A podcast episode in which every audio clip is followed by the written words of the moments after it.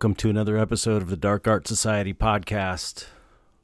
179. Today I interview Doug Stannett. Doug is an old pal from Monsterpalooza and he's been in Conjoined. He's a great sculptor.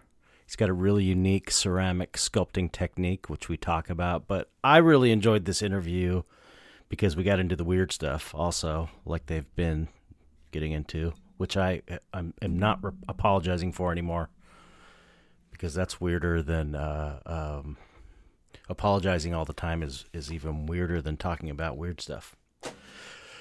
Anyway, that was kind of fun to hear another perspective on the weird stuff.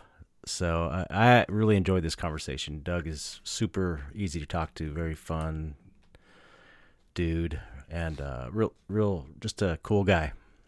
So anyway, that's what that's what I have in store for you. What have I been doing? Uh, we got our our, our, uh, our, the town I live in got the um, pre-evacuation warning lifted. Our fires are under control or gone now, so that's good. Um, the we we were almost evacuated from our neighborhood because the fires were really close. I mean, I could see them from the from the backyard and the front yard, flames going up. It was crazy. So you know, this is the new reality we live in.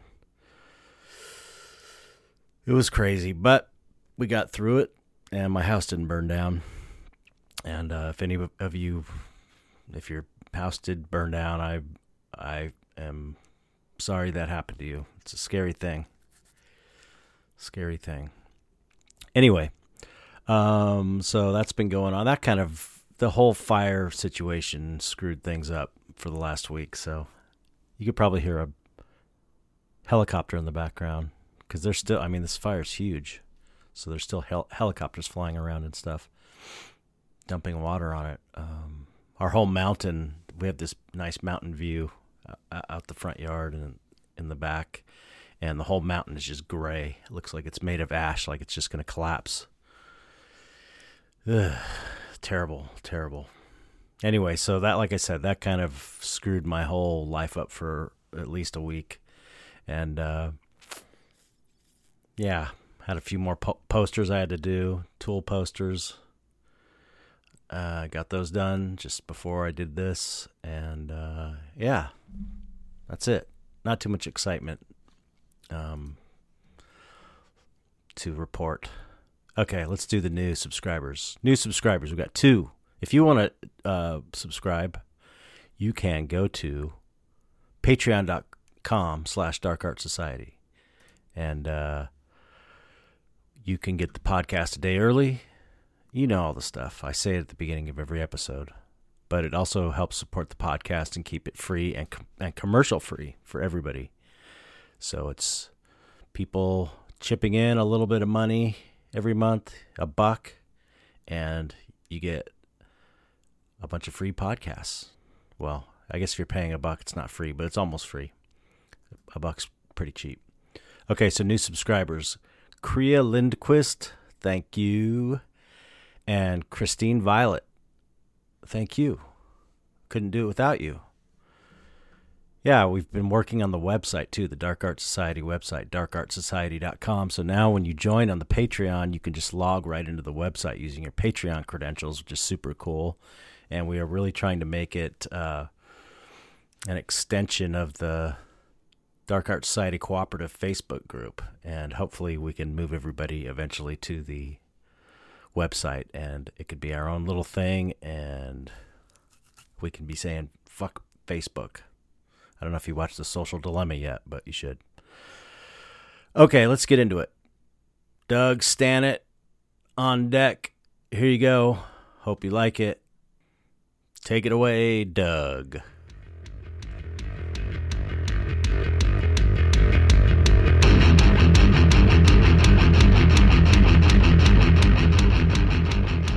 Hello, Doug. Hello, Chet. How are you? I'm doing pretty well, thank you. Surviving. How are you? The, surviving the fires. Us Yeah. California folks. yeah, the the fire situation is much much better. Yeah, ours is. I live right next to these foothills in Monrovia, so it was like we were on in the news. Monrovia, that Bobcat fire was like, in, I could see it from my porch. It was it was crazy. I mean, it you was like flames. oh, t- from your huge fla- flames. Yeah, yeah, Oh it was insane.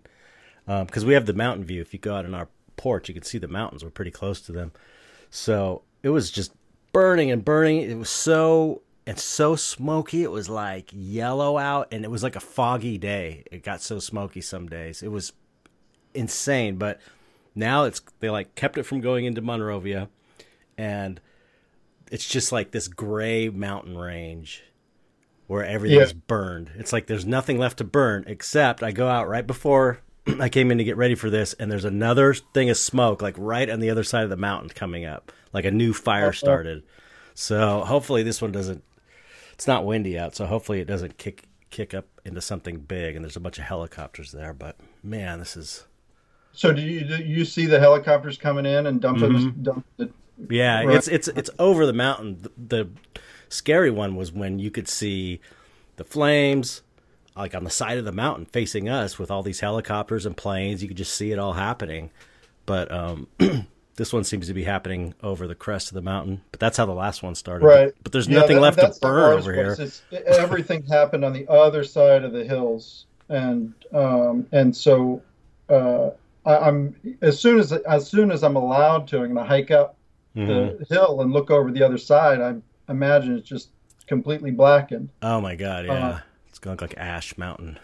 But the one near us, fortunately, you know, it, it burned basically from the Bay Area all the way to I five, hmm and there just isn't much. There there aren't many buildings in between there, so Right. it was a huge fire. But not many people lost their houses in that fire, um, and I don't think there were any fatalities. But um, it sure wreaked havoc on the air quality. Oh man, yeah, I know. And you know the thing I'm thinking of? It's like, what is this going to do? All that fucking smoke released into the air. Like I was telling you earlier, it's they've reported it in Europe now. That much smoke into the air. It's like Yeah. how fast is that going to accelerate this climate change? Which it's like, which is already going. It's really like Yeah, fucked up. So fucked up. It's a layer cake of shit. Yeah. it's a shit layer cake. it's a it's a layer okay, it's a shit layer cake and then you ate the cake and then you shit the cake back back out again and you made a new cake. Uh, yeah, like a Frank Zappa concert. All right, so where where exactly are you?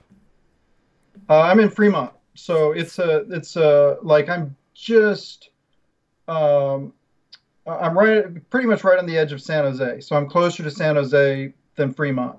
Okay. um, but it's okay. it's just it's Bay Area suburbs. okay.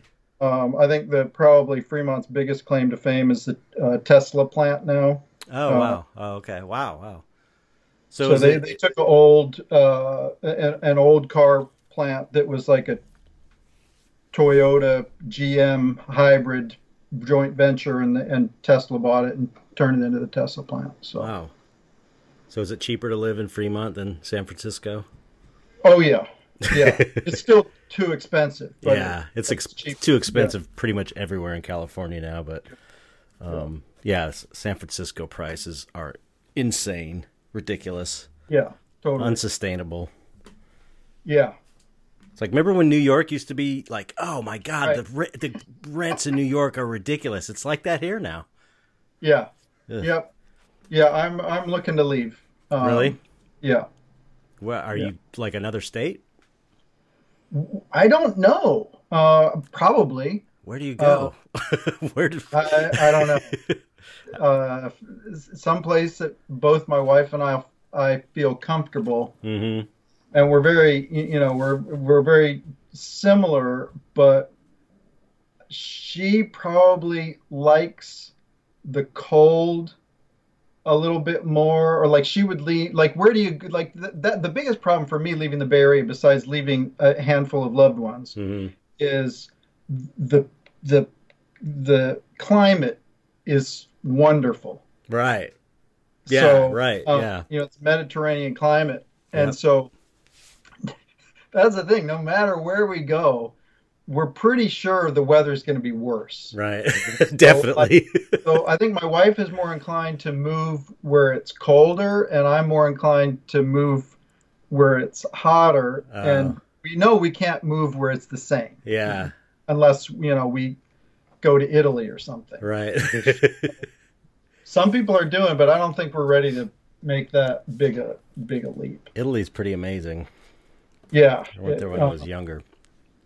But, I've never been, but like I read that you know you can buy a house for a thousand bucks or something, you know, because the because the like the population is is really old and they're trying to bring people in and I guess you know revitalize. huh.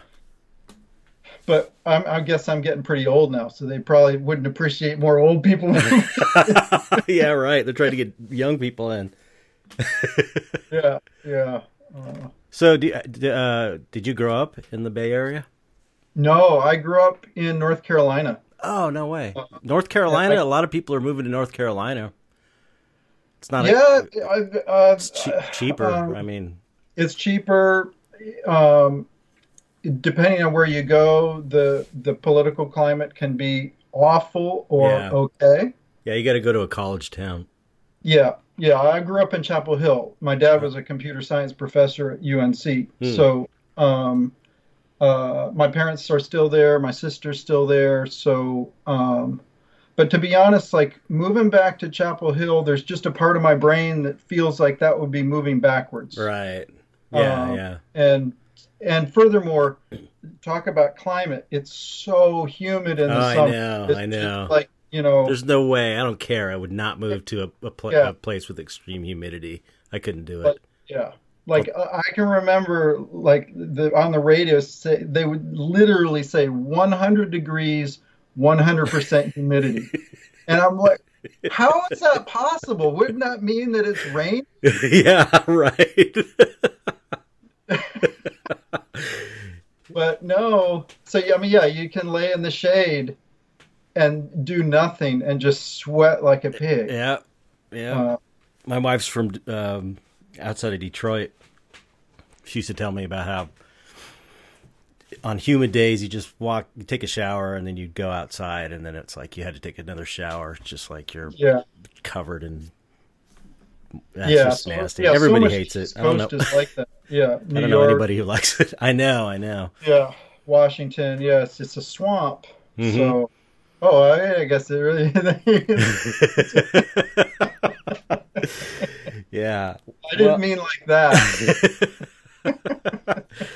well, you know, I I can't move from. I mean, we have.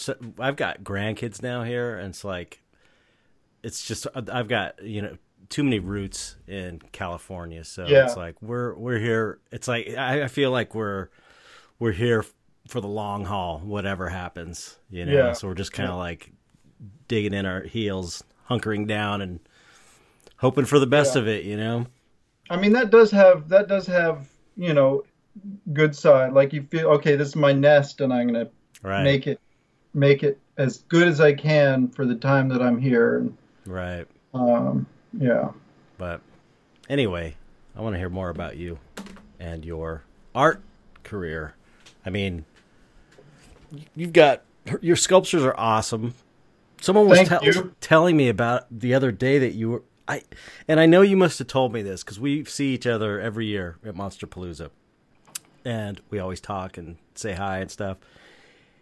I didn't, I didn't realize these were ceramic sculptures. I mean, I'm sure you told me, but I think I forgot. Or they're not all ceramic sculptures. not all ceramic. So Okay, pretty much all of the busts are ceramic. okay, and and I only started doing ceramic after I quit my real job like seven years ago, or Mhm. just before I quit my real job. But the mixed media, so almost all of the full figures are mixed media, okay, okay. and so that's what I that's that's how I started way back in the early '90s with the mixed media. So How long have you been doing the ceramic? You said seven years ago you started doing the ceramic stuff. Something like that. Maybe it's eight now. It's Hmm. hard for me to keep track, but Okay. yeah, I I um I quit PDI PDI DreamWorks about I think it was 2013, the very end. Of, oh, it was Halloween. Was my last day. Oh, perfect. Yeah.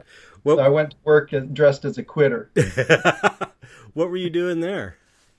Uh, I was a um, I was a character technical director, which um, is other people might know as a um, as a rigger. Mm-hmm. Um, so it was, um, and I worked almost exclusively on faces. That's so, crazy. Um, so yeah, it was um, uh, basically just turning uh, face models into face puppets. Um, wow, that's you know I, I, I it's funny because in the in the late '90s I got into computer animation really big. Like I that's that's what I was gonna do. I was gonna leave effects and and go to uh, computer animation because it was like this new thing. I was learning it. I was excited, like you could make your own little movies in a computer and not have to deal with anybody else. And I was kind of sick of effects, but I still had that like uh, service provider mentality. Like I hadn't really thought about going out on my own or doing my own fine art. It was more like, oh, I'll provide a service for somebody. So, and I actually started a little studio, a small computer animation studio to try and get commercial gigs, but it didn't really. We got a couple little things, but it didn't pan out. But um, I remember reading in the magazines, like in the in the books, about character technical directors, and and I was trying trying to figure out the hierarchy when I was just learning computer an- animation right. on my own because there's this weird, crazy hierarchy with these job descriptions that are just like, what the fuck is a character? You know, what did you call it? It was character technical director. Yeah, what's a character technical director? It's like you don't, you can't really tell from the title. And so yeah. I spent so much time trying to figure out uh, what the hell I could do in there, and it seemed so like so hierarchical you know? Right. Well the pipeline is complex. As yeah. soon as you go from being a generalist i mean when you're a generalist like you see chet i know way more about you than you know about me because i've listened to your podcast uh, some. Right. so, like i know you were a lightwave user. Yeah. And and that's what i was too. Oh so, really? like, like you in the late 90s no way. See i was i was I was making my sculptures and then I decided I wanted to make a move, mm-hmm. and um, and so my you know, all through my childhood I'd done like stop motion stuff, but I'd never done it like character animation stop motion. So I thought, okay, I'm gonna do stop motion.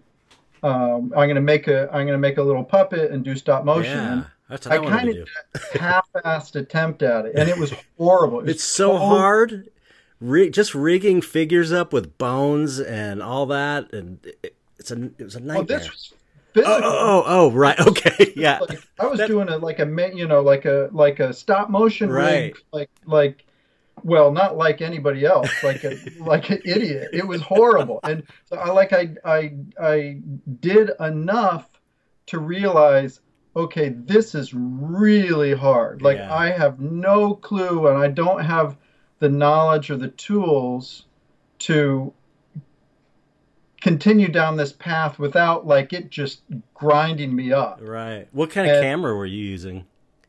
I don't even think I even got to the camera stage. It was just like I was building the puppet. Oh, I see.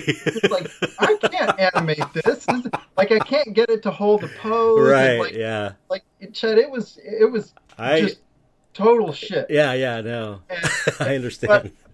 I, I was very familiar with um, with uh, early days computer software. Like, uh, uh, well, I knew. I mean, I had been making my living not by sculpting. Like most of my time, I've been spending sculpting, but how the money was mostly coming in was doing temp work, um, doing odd computer jobs. So everything from word processing to database design to um, uh, uh, to Photoshop work. Because mm-hmm. um, I mentioned that my dad is a computer scientist. He sent me off to school in 1985 with a Macintosh you know, like one of the original Right. like 512K Macintosh, um, which you know I, I I gotta credit him with that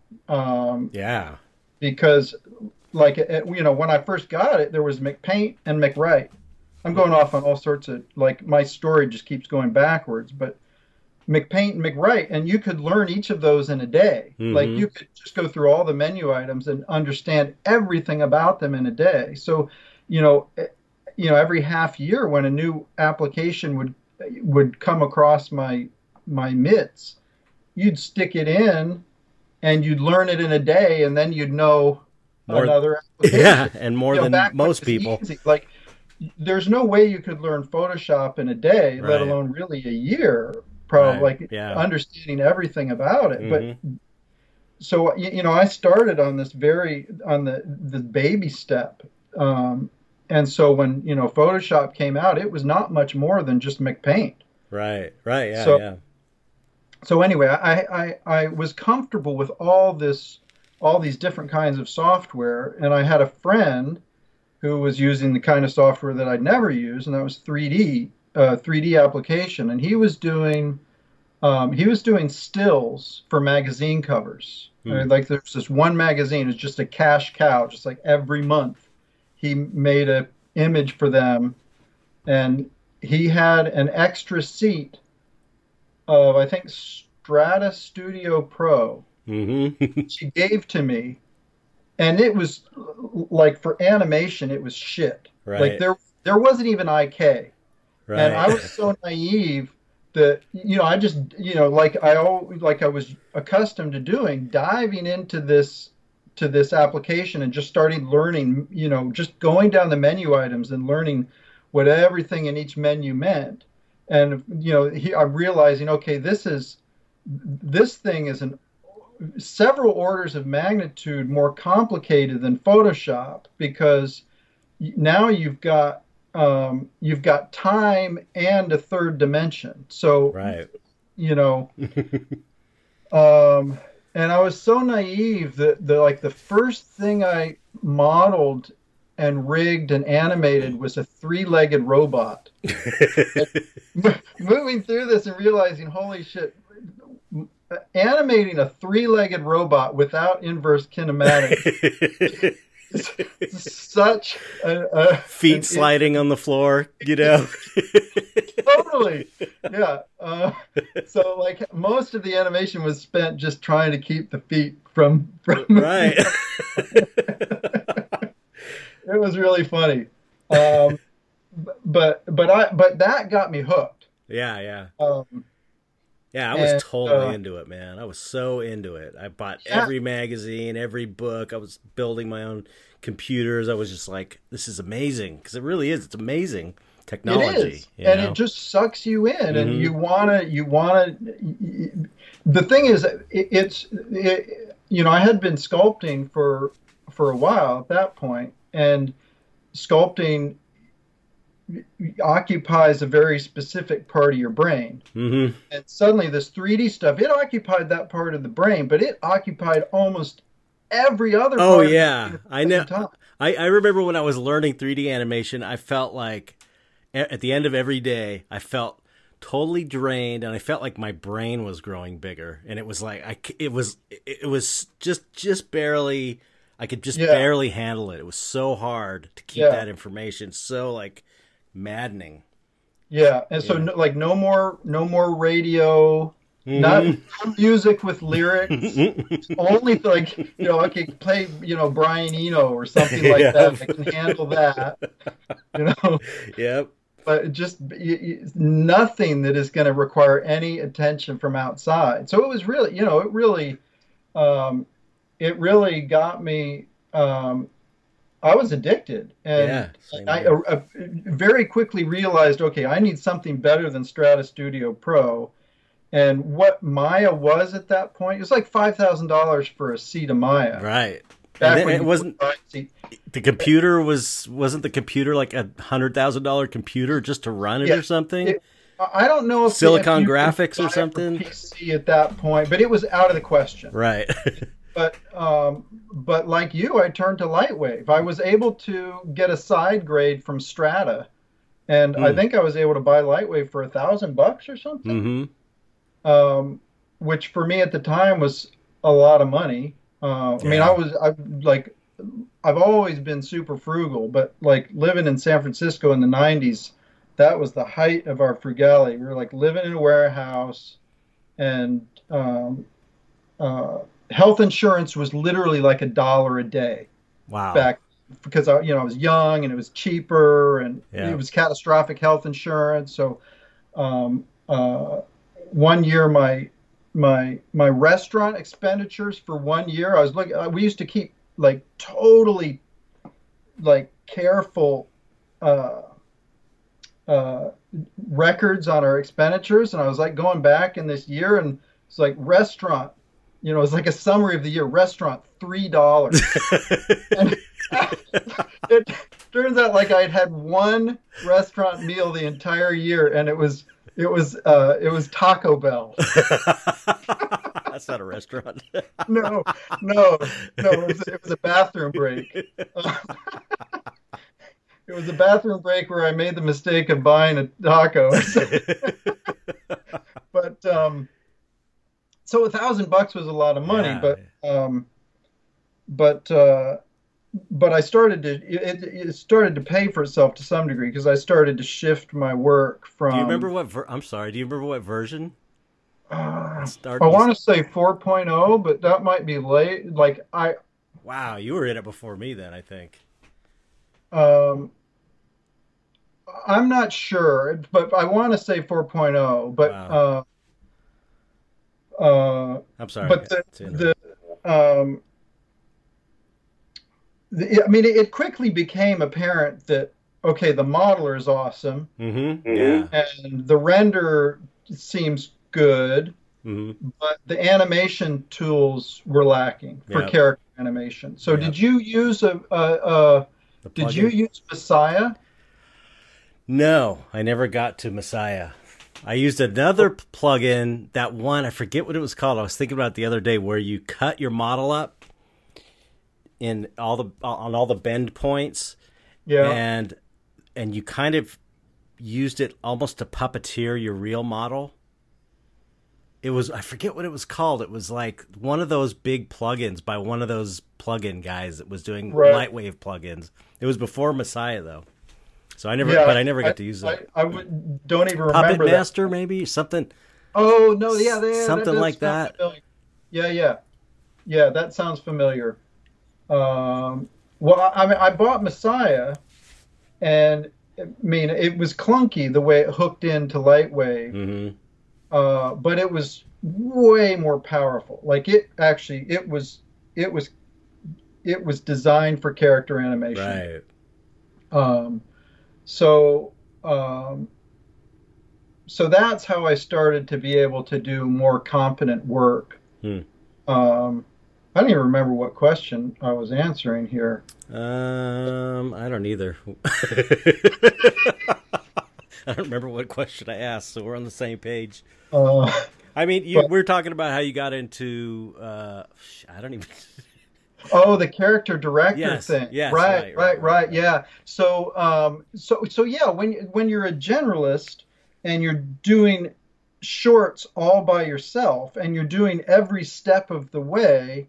I, I'm I'm curious to know what your experience is this because I'm sure you had the same experience, but then it- it's where do you gravitate towards? Like you, okay, you're doing everything. You're Right. you know you're doing the concept and then the modeling and the rigging and the animation and the lighting and the effects and the rendering which is you know essentially the, a super simple Yeah. 3d pipeline and what i found myself doing is spending crap loads of time modeling hmm and then crap loads of time rigging hmm and then i would only spend a couple of days animating right. I mean, that's uh, depending on the size of the project. That's not really accurate, but like, I, I didn't have as much patience Right. for the animating. Right, right. And- Which makes sense because this is, I'm well. You didn't get to the point where you were animating uh, the clay models, but again, you were kind of like Seemed like Yeah. you weren't as into animating the clay models as maybe sculpting the clay models. Yeah. Um, I mean, it's tedious either way. I think. yeah, I mean every step is tedious Yeah. in 3D. Um, uh, uh, but it was it you know, and then the and then the lighting and the and the effects. Like I, I really enjoyed doing effects, but um, but I was way more interested in the characters themselves Right. than the effects. So, so like it makes sense that I ended up like if I was going to be shoved, you know, taken out of the generalist role and shoved into this giant machine that makes 3D cartoon movies, that I would either be a modeler or a rigger Hmm. and um, uh, and I, I guess um, I guess I never applied to be a modeler. Um, you know, I, I made a demo reel. I had a couple of shorts and and and then a bunch of little animations and a handful of commercial projects and made a demo reel and got hired at, at PDI, which I guess at that point it was, I think it was still separate from DreamWorks. Like Hmm. DreamWorks, you know, putting the money in. I can't really remember that, but you know, it was definitely like under the umbrella of DreamWorks when I got hired already. So I got hired when they were um, ramping up to do Shrek 2 Oh, okay. and um, and I being at at PDI, um, I was there for 12 years, and like watching when they would hire people like me, like because at PDI, like tech is God, like technical knowledge, like the you know the heavy duty programmers they you know that's where the reverence is. And it makes sense because you know it was started by three guys who didn't have anything like they wrote all their software like Wow. you this but way back in the, the PDI was when when DreamWorks shut PDI down they were the longest lived computer graphics studio in the world Oh, wow. and so they they were way back in the 80s they were doing the scrubbing bubbles and the NFL football helmets that Oh, would wow. smash together and you know so they were in it from the beginning Yeah. Uh, and uh, so so tech was god and and understandably so um, and I noticed that they would only hire people like me who were artists first and you know I describe myself as like an artist who's not afraid of code Right. uh, you know, I'm I'm willing to program, but and I enjoy programming, but I'm not a programmer. you know how to code? You know how to program?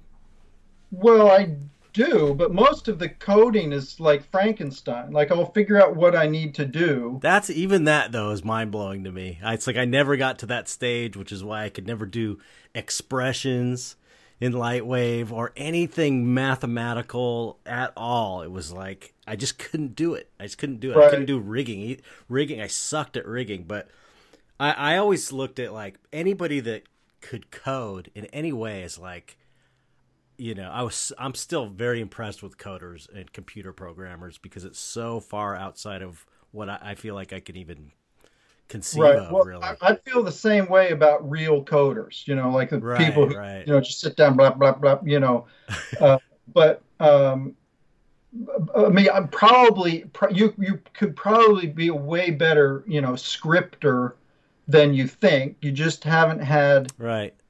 The right person holding your hand Yeah, to get maybe. through the process because getting over that hump like when you first look sit down and you you see this gobbledygook and you don't have anybody to help you go Yeah, through it yeah. yeah i mean it, it's like here learn you know learn french yeah. More It like learn special- Chinese. it's like yeah I mean, some people can do it but it takes a special brain yeah. Um, to you know to to learn chinese over the radio Right. you know I listen to the radio. Um, but um, That's amazing. Okay, I, I again I Uh, interrupted you though. So you were saying that you you they hired you because you were an artist and and a, a coder. yeah, Some- but th- they would they would only hire people like me when they were having mass hires. Hmm. So I was super lucky to get in. I mean, super lucky not only get in just because like I just got in with no industry experience besides my demo reel. Mhm. So that was that was unusual. Like not Wow. coming from small. must have been a good demo reel too, though. I, I mean, I still kind of like it, but probably the best thing about it is the music, and it's Stevie Wonder. So how do you go wrong with that? You know? right.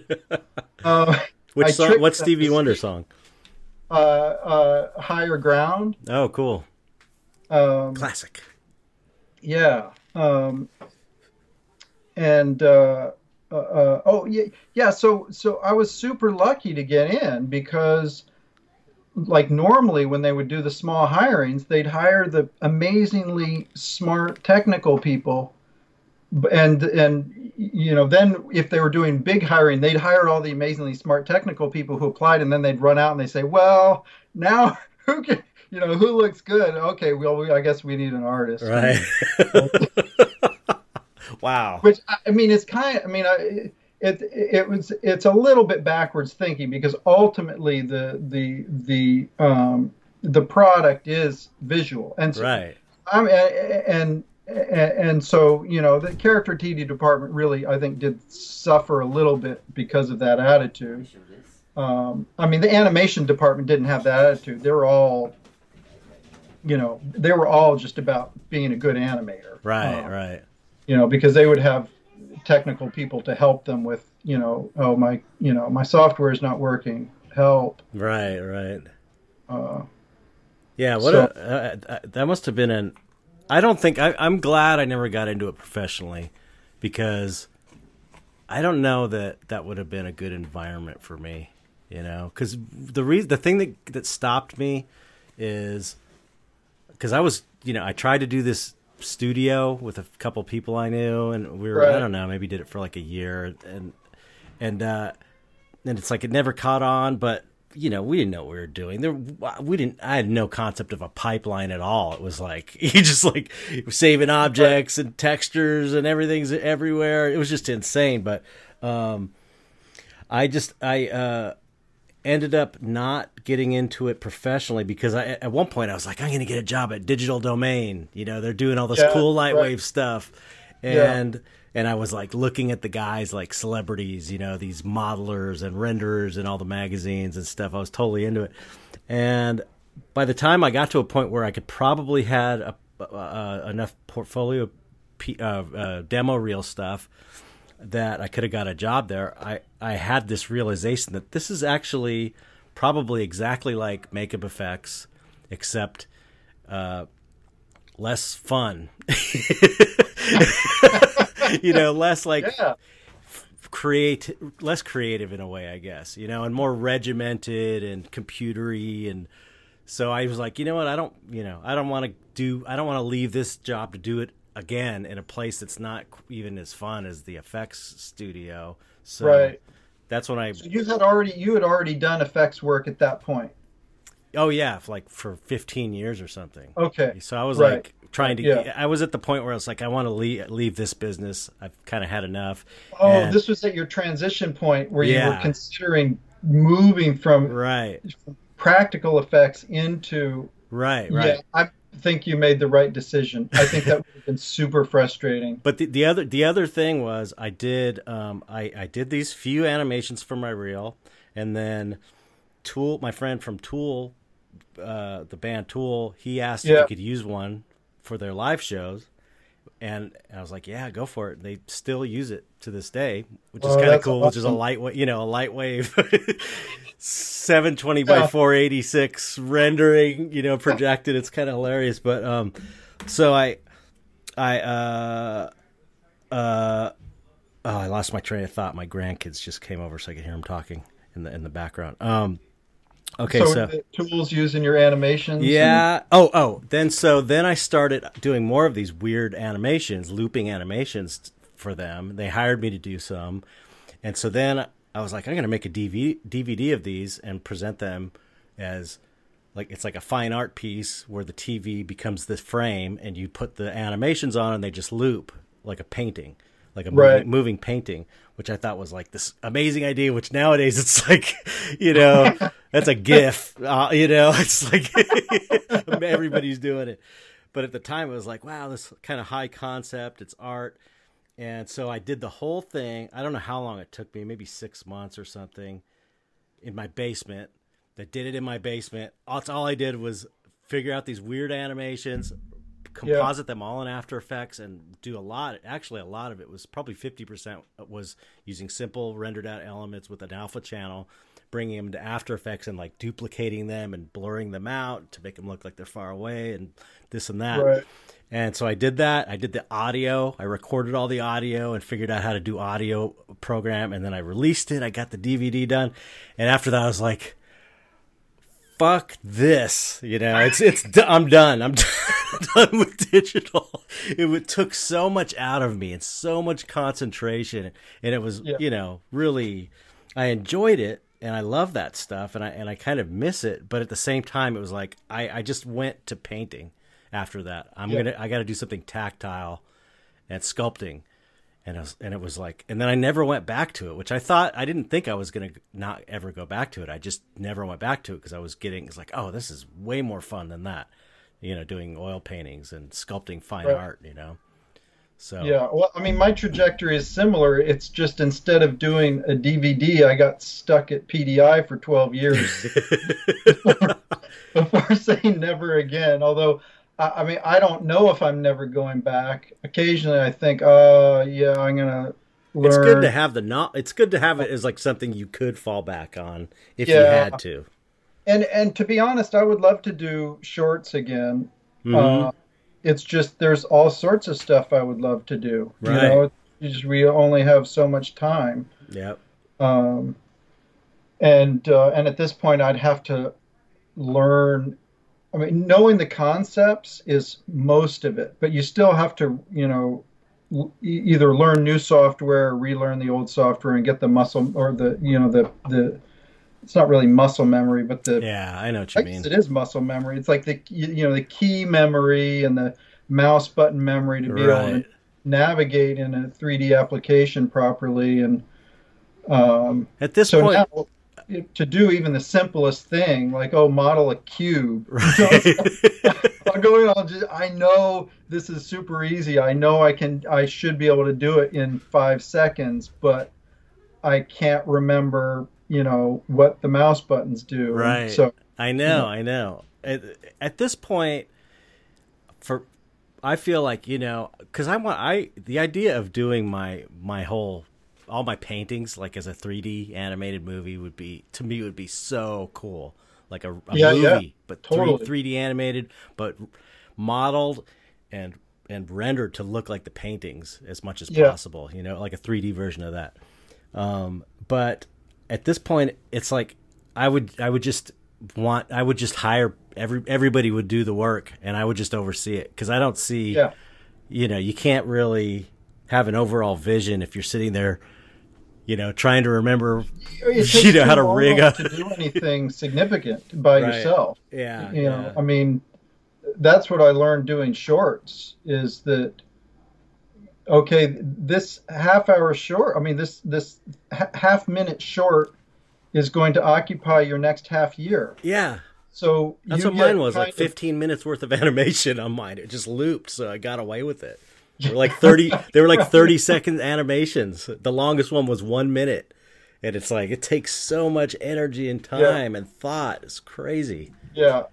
And then you you- and then you get kind of paralyzed after you finish a project because you you look back and you see how long that took how much effort it was. Right. And you think I don't want to do that. I don't want to start that again until I know I'm working on the right project. Oh yeah, yeah, You absolutely. know, um, Hey, could you can we can I stop you there real quick? I'm gonna Yeah. ed- edit this out. My son came with the grandkids. He's got to go do a run for me, so to pick some, to pick up some molds. So can you hold on just one second? yeah, no worries. no Okay, worries. cool. Thanks. I'll be right back. Yeah.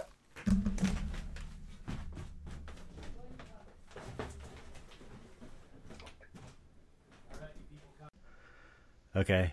For uh, sorry about that interruption. You know what? I'll probably just leave that in No worries. so that people know that why the conversation suddenly stopped instead of going to the trouble of editing it together.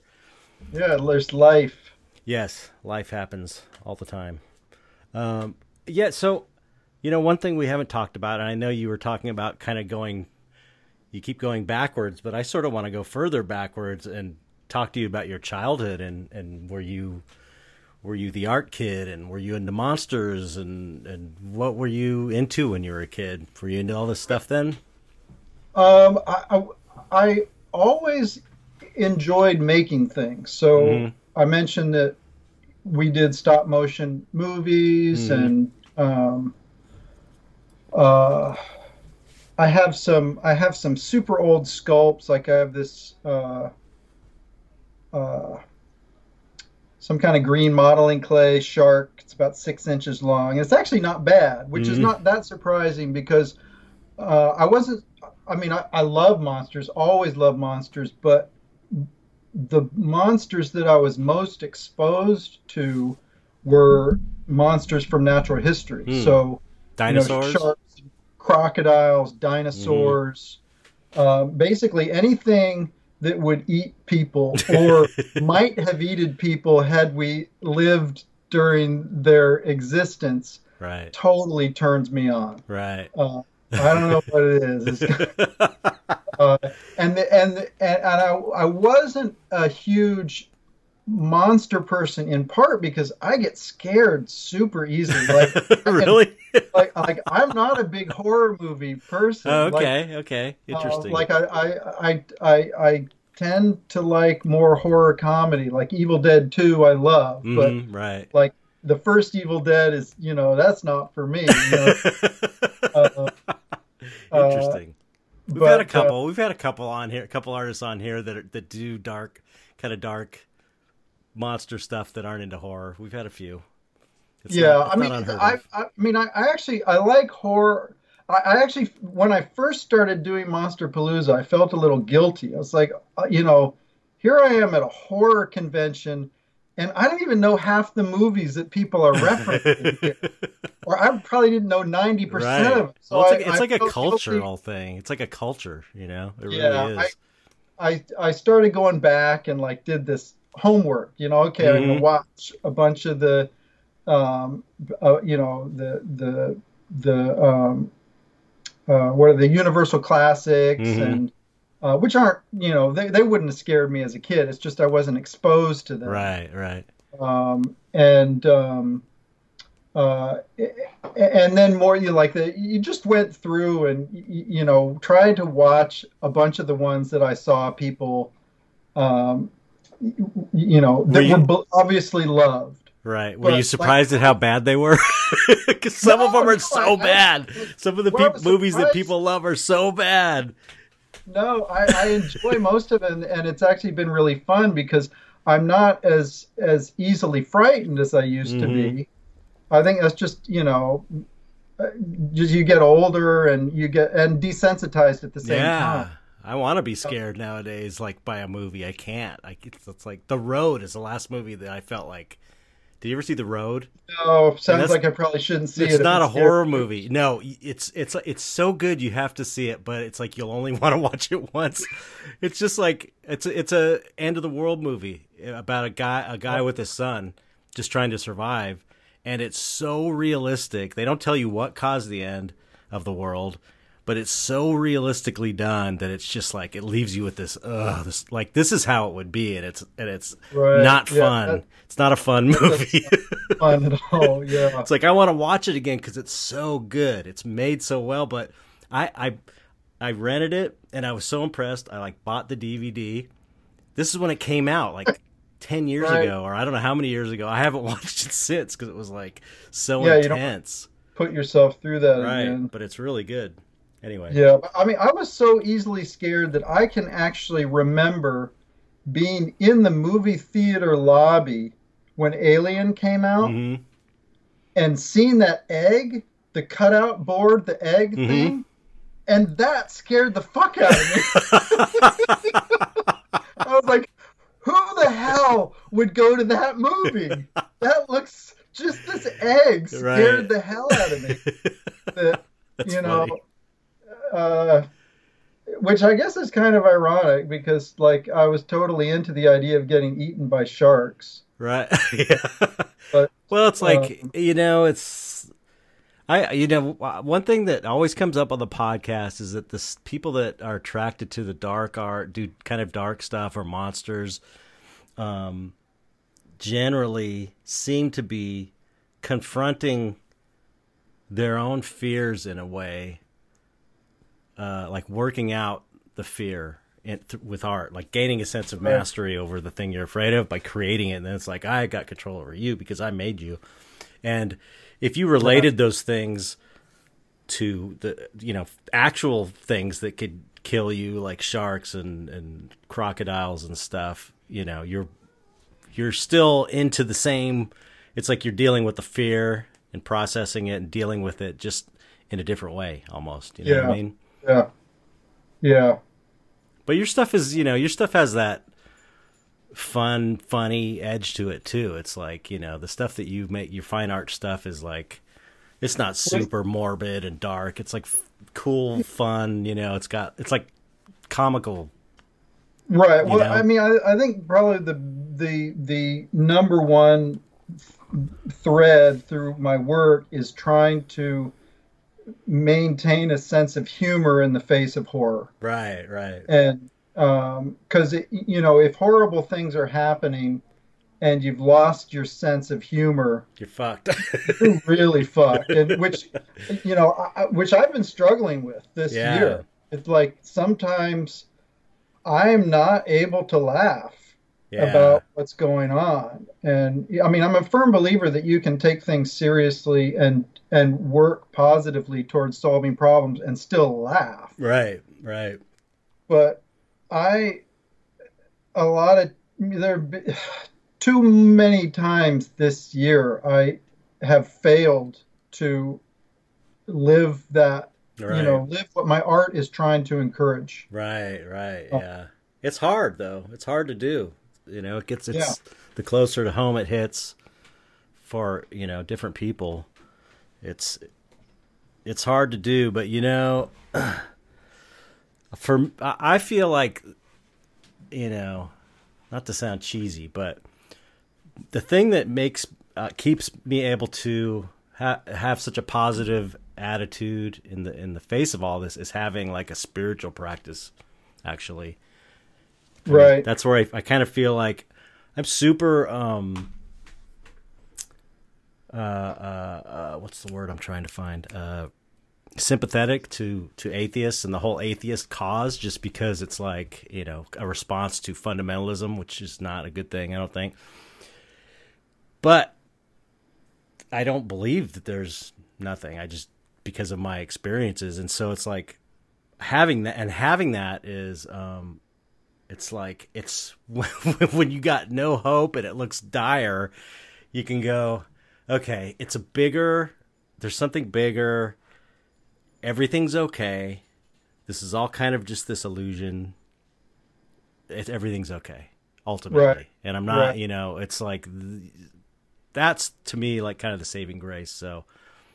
I, you know, but that's that's me. I've just always kind yeah. of naturally had that thing. Yeah. I know a lot of people that don't feel that way. You know. Yeah, I mean, I'm an agnostic. I, I would, I would, um, I would love to take solace in some understanding that's beyond my comprehension, but I have trouble with that. So yeah, yeah.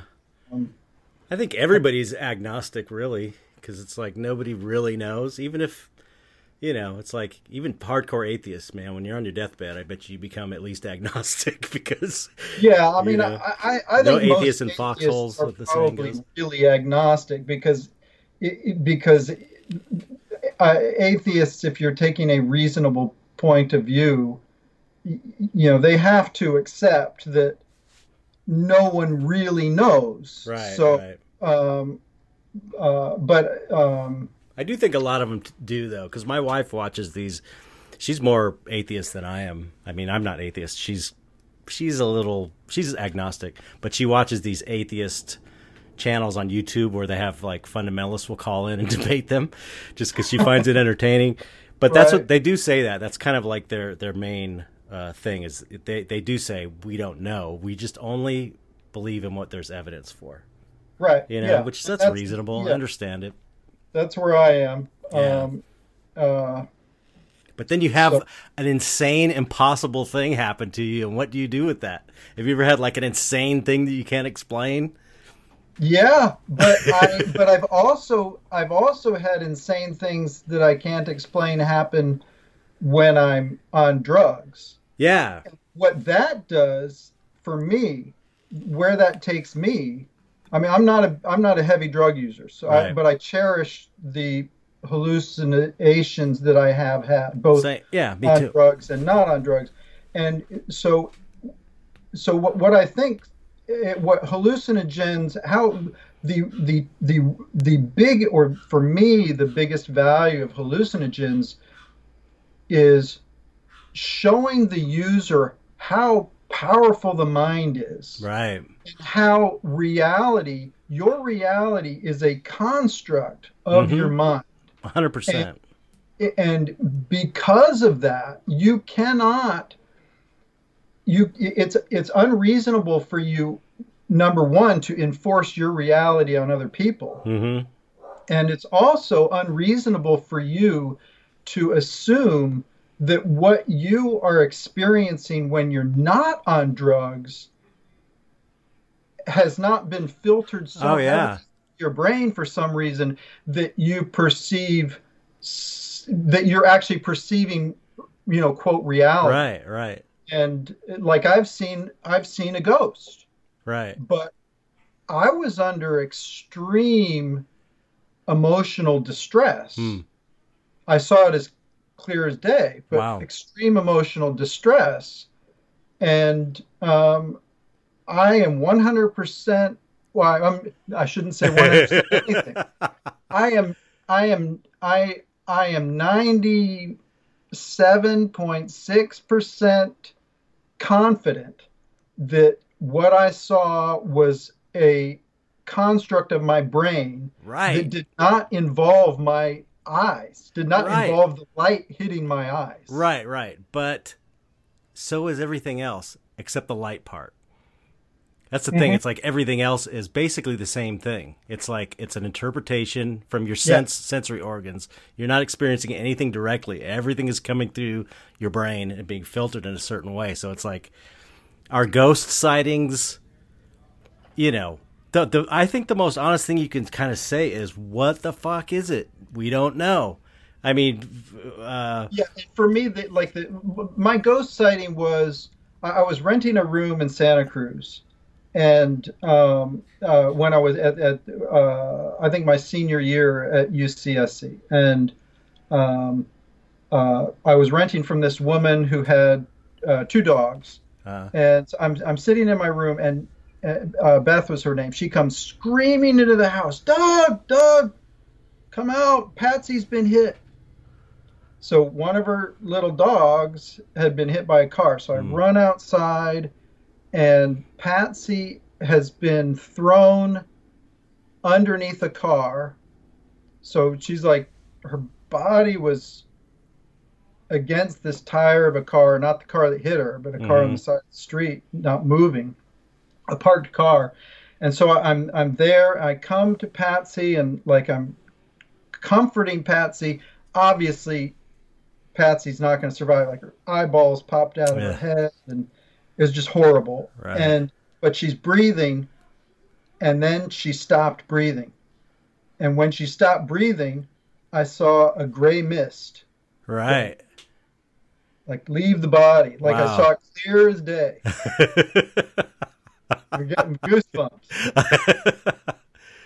that I mean, and, and so I'm 97% confident that my eyes didn't see that. That that was a that was constructed but that right, it, it was After the- constructed, after the eyeballs. but that didn't mean it didn't happen though. uh, explain that to me. Well, a perhaps this crazy, insane world, something happened when that dog died. You could say just the light went out and that was it, or you could say an energy, a life force, a soul, whatever, left the body and and it, you sensed it in some way, and that's how it was constructed in your brain to see. right. you know, Yeah, that's that's I, I mean, that's one way of looking at it. I can't argue. I can't argue against that. Uh, you this know, happened with my wife when she uh, she was with one of my uh, uh, her mother's friends when she died of cancer. She was with her, and she said she felt. But my my wife sees all kinds of shit like that. She sees stuff like that a lot. You know, like weird things moving around. She said it just there was a sense of this thing just going and like out the door, like like a wee kind of cartoony. yeah. and I've been around. I mean, I've I was with her mother. She lived with us when she was dying, and she died. And um, I don't know if you've been with a person when they died. It's like it, there's a big difference in just this presence, this feeling. I mean, I felt as soon as she was dead, it was like, oh, she's not here anymore. It's like she left the room, but her body's sitting right there. It's like a feeling. It's weird, but you know, yeah, you know, there's no Yeah. point in See, I, I mean, I can't say what you're saying is not possible or not true. Like, yeah, maybe like there's electrical impulses or something Right. that I detected in some unknown sensory capacity, and that was manifested, like my, you know, right, right. primordially manifested by seeing the the smoke, and it was totally appropriate. Right. I can't say that that's not what was happening. I mean, a bunch of bananas didn't float up or like run down the street, you know, like a gray mist kind of. it could have been anything. It- if it was hallucination, it could have been anything. That's yeah. I should change the story that a bunch of bananas popped out and ran down the street and jumped jumped into good- a hole. That'd be a good animation to do, 3D animation. Yeah. What really happens when we die? Here in ultra fast motion photography, we capture the bananas leaving the dog's body. Yeah, I, I mean, Yeah, and, and yeah. that's the beauty of you know being an agnostic is I don't have to say Right. anybody's full of shit. I just you know personally put percentages of possibility onto it so that I can say, yeah, you know, the chances that um, you know uh, Jesus walked out of that cave after he was dead are pretty slim. Right. but that's different than that's kind of different than than experiential stuff. And I think that's what that's kind of why psychedelics are so important is because Yeah, you, they give you a direct experience of this intangible thing, what, Yeah. what, whatever you kind of decide it is. You have the experience, and then you get to make your mind up about Yeah. it. It's not like you're reading something and taking Yeah, someone I- else's word for it. I, I, I, I I almost think that, yeah, a, a controlled, safe use of hallucinogenics should be just a, a, a standard, um, standard high school experience. Right. So that, so that we have people going out into the world understanding that, you know, what I believe is not, I shouldn't be imposing that on I other know. people so I strict. know. I know. Yeah, there's a there's a lot of realizations that come out of those experiences. Um but I don't know. I know other people that like with drug prob drug problems, like sober people. I know one guy in particular that was like Yeah, I used to use acid like a bat, you know, like like any other drug. Like I used to abuse it and take it like which is, you know, I always thought nobody could be addicted to acid or mushrooms. It's like how why would you want to do that more than once? Yeah. You know, it's like it's intense. It takes a lot out of you. It's it's work. Yeah. You know, it feels to me it felt like it always felt kind of like it was fun, but it, it- a lot of the, the the valuables in stuff where I got a lot of valuable information felt like a hard work. Like I felt Right. tired after, you know. Yeah. But yeah. Yeah, it's crazy stuff. I don't know. I was thinking not necessary. I mean, although that's a great example, a ghost sighting. I was thinking like when impossible coincidences happen. Those are another thing that uh, I don't know synchronicities that are just like there's no way that could have happened. And of course, you can go okay. The, that just shows how big the universe is and how much shit's going on. But to me, that's the same thing. You know, it's so big and there's so much that it's happening by chance is as as it's kind of the same thing as like an intentional lining up of things because it's just like they're both they're both beyond human comprehension. Right. You know what I mean? Yeah, I mean, again, I think what what I would fall back on is just okay. You roll the dice a million times, and really weird stuff. You know, you're going to get really weird combinations of dice. Mm-hmm. You know, um, you, right? Yeah, yeah. Right. There's, there, you know, there's you, you you you put an infinite number of monkeys on a typewriter, and eventually someone's going to. Right. One monkey's going to type Romeo and Juliet. You know, it's I forget what, but that's like a common thing. Like infinite creates infinite results. Right, You know, right, in- right, Infinite tries creates infinite results. So, right, right. I mean, I've had really weird, like I think especially like when traveling, like, uh, um, just super weird coin like, uh, uh, uh, I used to a couple of times in my life, my wife and I have done super cheap travel for a long time, like six months at a time. Oh wow. And so one of these trips um, was in, was to Mexico and Central America, and so we're just like you know super cheap backpacking around, um, and we meet this guy from Denmark um, in I think Oaxaca hmm in the first month of our travel. And then we meet him again, like down in Costa Rica or Guatemala or someplace farther south, like months later. Right.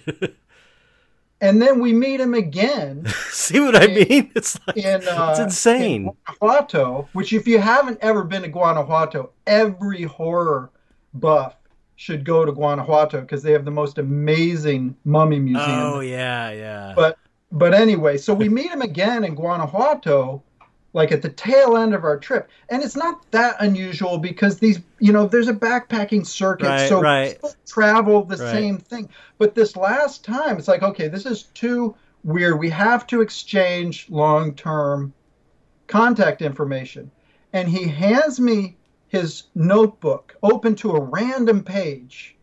And I don't read the other text on the notebook. That Uh-huh. would be rude.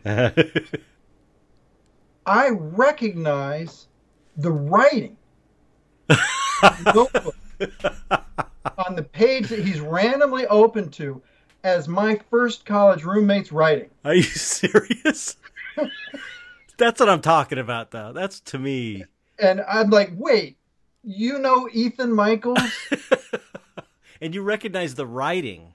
I recognize the writing. It's like I wasn't going to read what was written, you know, but it's not like his name was on there. It was his writing. His name might have even been on there, but I wasn't like like Right. like it's like peripheral recognition of the of the That's of so his crazy. handwriting. That's so crazy. um yeah like what are the chances of that happening but i i just i mean just you roll the dice enough and weird shit is going to happen you know you roll a thousand six-sided dice and you know an infinite number of times and it sometimes it's going to come up all sixes Right, right. I don't know, man. I, I that to me, it's like it, it doesn't mean I'm firm in. I mean, definitely, it, you know, I don't know, I don't know, but it makes me. It just it kind of reinforces my in my uh, intuitive feeling about the subject. That's Right. that, that it's just you know it's all a big same thing. It's it's like you know, reality is a fractal. Like I- this guy Martin Ball that I follow, he's a psychedelics guy. He's really like the best psychedelics guy as far as explaining what it is. He had like a major, major, major uh, DMT, five MEO DMT, not regular DMT, which is the you know where you've experienced God. he said he was a hardcore atheist his whole life, and he's he's an academic, and um, he had this experience, and now he's like, oh, it's God is a fractal energy being, and it basically is everything that exists is this fractal, living fractal energy being, and everything is alive, and this is all kind of this illusion, in some Right. way or Well, I another. mean, I am totally happy to recognize that there's things going on that I just don't understand whatsoever. And and backing up what you're just said, like my my oldest son is um, he's he's really into philosophy and mm. and um, and I can't remember the last few conversations we've had about it, like the specifics, but I'm getting to the I, I think that he's like shifting his view to um, his his like philosophy studies is shifting him not in the direction that I would expect. It's like like sort of moving more towards the possibility that there are hmm. these right connections Something. that we yeah. just don't comprehend. That's interesting. Properly. Um, so I, you know, I, I, I, uh, I don't I don't stand against. Yeah, no, you're that sort of thing. You're a true ag- just, agnostic.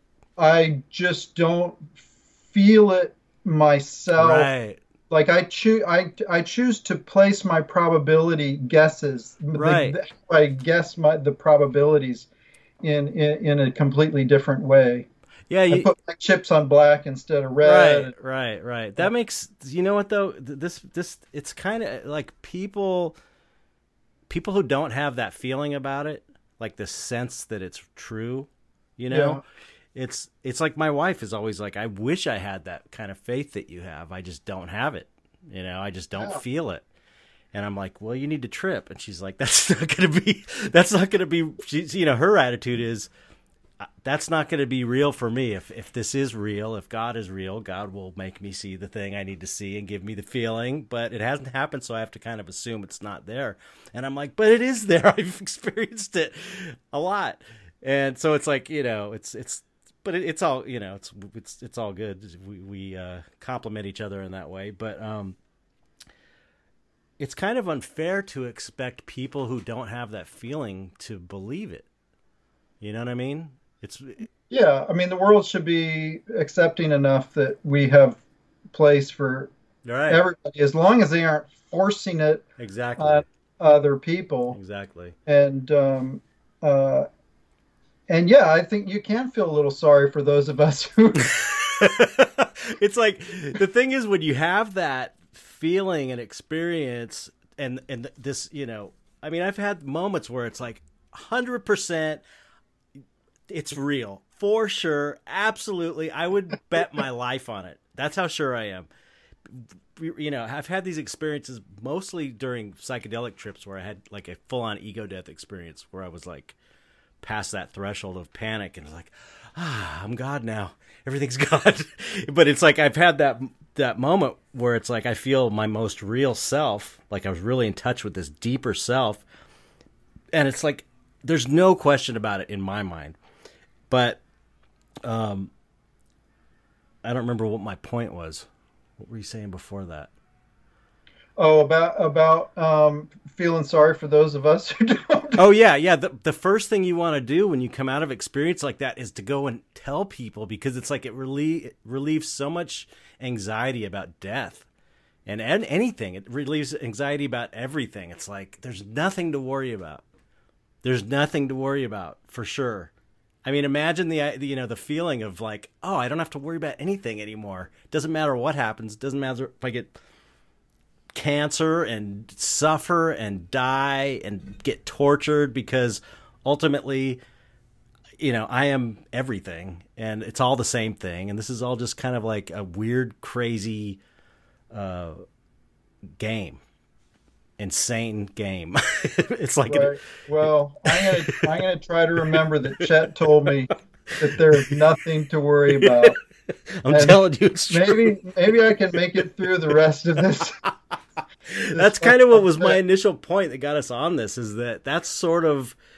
I feel like I kind of have an edge a little bit because I, I do have that sense that everything, you know, right. I see. Well, talking about losing my ability to maintain uh, yeah right humor because I, right. I mean I feel you know on a, on a surface level it's like you know I've been telling people you know Ruth Bader Ginsburg is almost gonna die you need to really take this you don't realize how the government works and the three branches and how important the Supreme Court is. If you're Yeah. a liberal person, this is huge. This is why we make concessions, why we do the thing that, you know, even if we don't love the candidate, it's about strategy. It's about the importance of the Supreme Court, which Yeah. is a huge, Yeah. huge thing, interpreting the Constitution, blah, blah, blah. So it's like, when that happened, it was like, uh, you know, I sunk. I had that sinking feeling when I found out that she died. It was But a bad, bad day. I know, but I know everything's going to be okay. So it's like I just don't get that stressed out about it because of these experiences I've had. You know, so I guess Yeah. I'm. It's like uh, I'm lucky, I suppose. That's what my wife says anyway. But okay, I got to ask you one thing though, and we'll, we can get off the topic. But okay, did you ever see my documentary by any chance? I don't think I have. Oh, okay, The- I'll, the- I'll send the- you one if you have a DVD player. Yeah, I would love that. Okay, Yeah. yeah. I'll send you one. Anyway, there's a story, and you have to uh, you have to believe me. You have to assume I'm telling you the truth and I'm not lying. But this really happened to me when I was like 12 years old, and I I was not ra- raised religious. It was like I guess kind of like kind of a liberal Christian, maybe you know. Right. I always say my exposure to my uh, vision of Jesus was Jesus Christ superstar. That was it was like that's how I saw G- Jesus. So that's why I never really had a huge problem with uh, religion in general, with Christianity in general. So it's like you know we were taught like Jesus was a cool guy and you know whatever, not not the dogmatic stuff. And my mom was into like hypnosis and ghosts, and she used to see a lot of things too. So super new agey liberal. And on it was East the, the the night before Easter. I had a dream that I got crucified on the little like I was in a line, and to get saved, you had to get nailed on this tiny cross. So you had, it was like this big. it, it was like I remember it was like made of metal, like these metal, uh, like square metal stock, and so the there was a big line, and everyone in my family's like, "You got to go get saved," and I was like, "I don't want to do it. I don't want to get nails through my hands." And it's like my, you know, my family's not like that at all. Like I said, we weren't a big Yeah, Christian family, yeah. but in the dream, they were like, "You got to do it." So I finally got my turn. I got nailed up on the cross. And I was like, "Ah," and it hurt. And then one hand, I couldn't take it because you had to put it, keep it for like ten minutes to get saved. One hand, I pulled away from, like, ripped through the nail. And then I left the other one in for another five minutes. Like, oh, maybe I'll get saved if I leave the other hand in for the Half full ten minutes. yeah, half saved. So the weird part of the story, I wake up the next morning and I'm seeing, uh, I'm thinking about it in the shower, and I and I just looked at my hands and I had marks on my hands, and they were not marks you make with your finger. They were not blisters. There were these weird little. The closest thing I can describe, I have like a a, a scar from getting shot with a BB gun, and it's a little circular um, just a scar and it was like a raised little scar on both my hands not in the middle but like kind of off to the side and they were like hard callus material and on my left side it was fainter than on my right side Oh wow. and so I had my mom take pictures, and there are pictures, but of course the pictures are kind of blurry. They don't prove anything. And uh, and it was Easter that morning, Oh wow. all day and I was like tripping me out and my mom you know my mom was always in like i said she was into ghosts she was into all this Right. stuff so she was like oh cool i'm gonna take a picture it was not like everyone was freaked out Right. and I'd be more freaked out they didn't have enough material to make a proper size cross. right you're asking What's, me what's wrong here? They yeah it was like a mini enough resources to give everybody a mini saving something's that- wrong in, and- in heaven. And then the final uh, little twist of the story is that the following day they were 100% gone without a trace. So if you just take the story and and assume I'm telling the truth because I I really am, I would not lie about something like that. It was like, you know, I guess you could say the the mind is just that powerful that it could do something like that physically. Yeah, know? I mean that's that's what I that would be my highest possibility right. Pro- yeah, yeah. to that is that your your your your mind body connection is so strong hmm that you developed these welts They were as a re- reaction but they were flat callus material. That's the weird. They were hard, like warts that were flat. Yeah, but Chet, your brain is. I so know. No, no, no, no, no. I'm not saying just- that. I'm Strong not. your brain is. I'm not saying like I had a religious experience. I'm just saying it it it it was enough to like you know make you go what the fuck. Yeah, I would. I would yeah, that's freaky as hell. Yeah, that's really, really weird. Really Maybe really you really could weird. really be a saint at this point. Do you that? You know, right. church- see that as a miracle. You could be Saint Chet. yeah. And- I did I went to uh, uh on the one of the the uh uh what was it? Oh. I think it was my one of my solo shows. It was on Halloween. And we had a we had a costume party and I dressed as Jesus. I, w- I was saying I was the G- I was Jesus if he gave up. like fat, older, you know, kind of like whatever, smoking a cigarette, right. couldn't hang. Yeah. The Romans couldn't find him that day. and then he's like, you know what? I got away. Fuck it. I'm just gonna go live the rest of my life like a regular dude. This shit's too dangerous. Oh man, funny. Anyway, sorry. I sorry to get off on that tangent. That was Oh, interesting, though. I mean, I'm glad to hear that perspective of it because it's um, it's important. It's you, you should be ske- skeptical of any of everything like that. Really, Yeah, I think it's it's, you know dangerous it's, to- it's important to to you know keep your mind open to all possibilities. yeah. that's the And uh, number one, not enforce your Mhm. crazy ass beliefs on other people. exactly. That's I mean, that's a great point. really, as long as you're doing, as long as you're not messing with other people's realities, Yeah. You're all good. But okay, l- let me one more thing. one, one more thing. Okay, Oh wait, well, hold on. Let me let me summarize. First of all, Saint Chet tells me that I just don't have to worry. That's that's the number one thing that I'm gonna that, that I'm gonna take away from this, which is awesome. I think I'm gonna get way more out of this interview than anyone else. okay, I just one more thing because Yeah, you do you do have a more skeptical mindset than me. So I so I want to ask how you would perceive this. Yeah, yeah. Um, okay, so you know about creative visualization and that new agey uh, thing of or magic. It's called, you know, really Ma- f- focusing on something to manifest Like it in real- imagining it to to to cr- to Yeah. make it true. will it into existence. Yeah, yeah. So, you know, just every, every time I've done it, it's happened. Like I've done it. I've made it happen in impossible ways.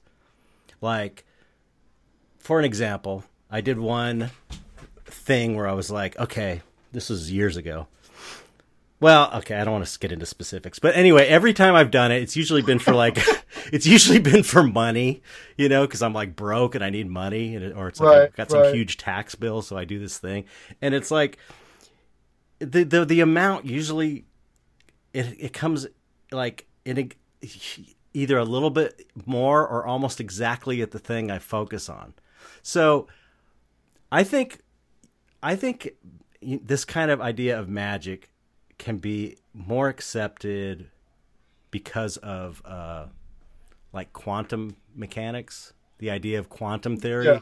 Yeah. You know what I mean? Because if I that's think that's the kind of stuff that my son is starting to, you know, has studied more and you know, there's tons of shit that we don't like isn't transcendental meditation supposed to be proven to be to have effects? Oh, and I don't even really understand what transcendental meditation is, but yeah, I think it has to do with ha- causing things to happen I think it, mm-hmm. it's transcendental meditation is a specific kind of meditation, as far as I know, to where it's basically doing what all meditation is supposed to do, which is clearing your mind, like emptying your mind of thoughts and getting your mind to where it's they call it, I think they call it mindfulness meditation now, to where you're not you're in the moment and you're not thinking, and it's like a it's a I think transcendental meditation is a specific one where they give you a mantra to focus on and you repeat it over and over and over so you can't think about Right. anything else. I think it's basically that's it.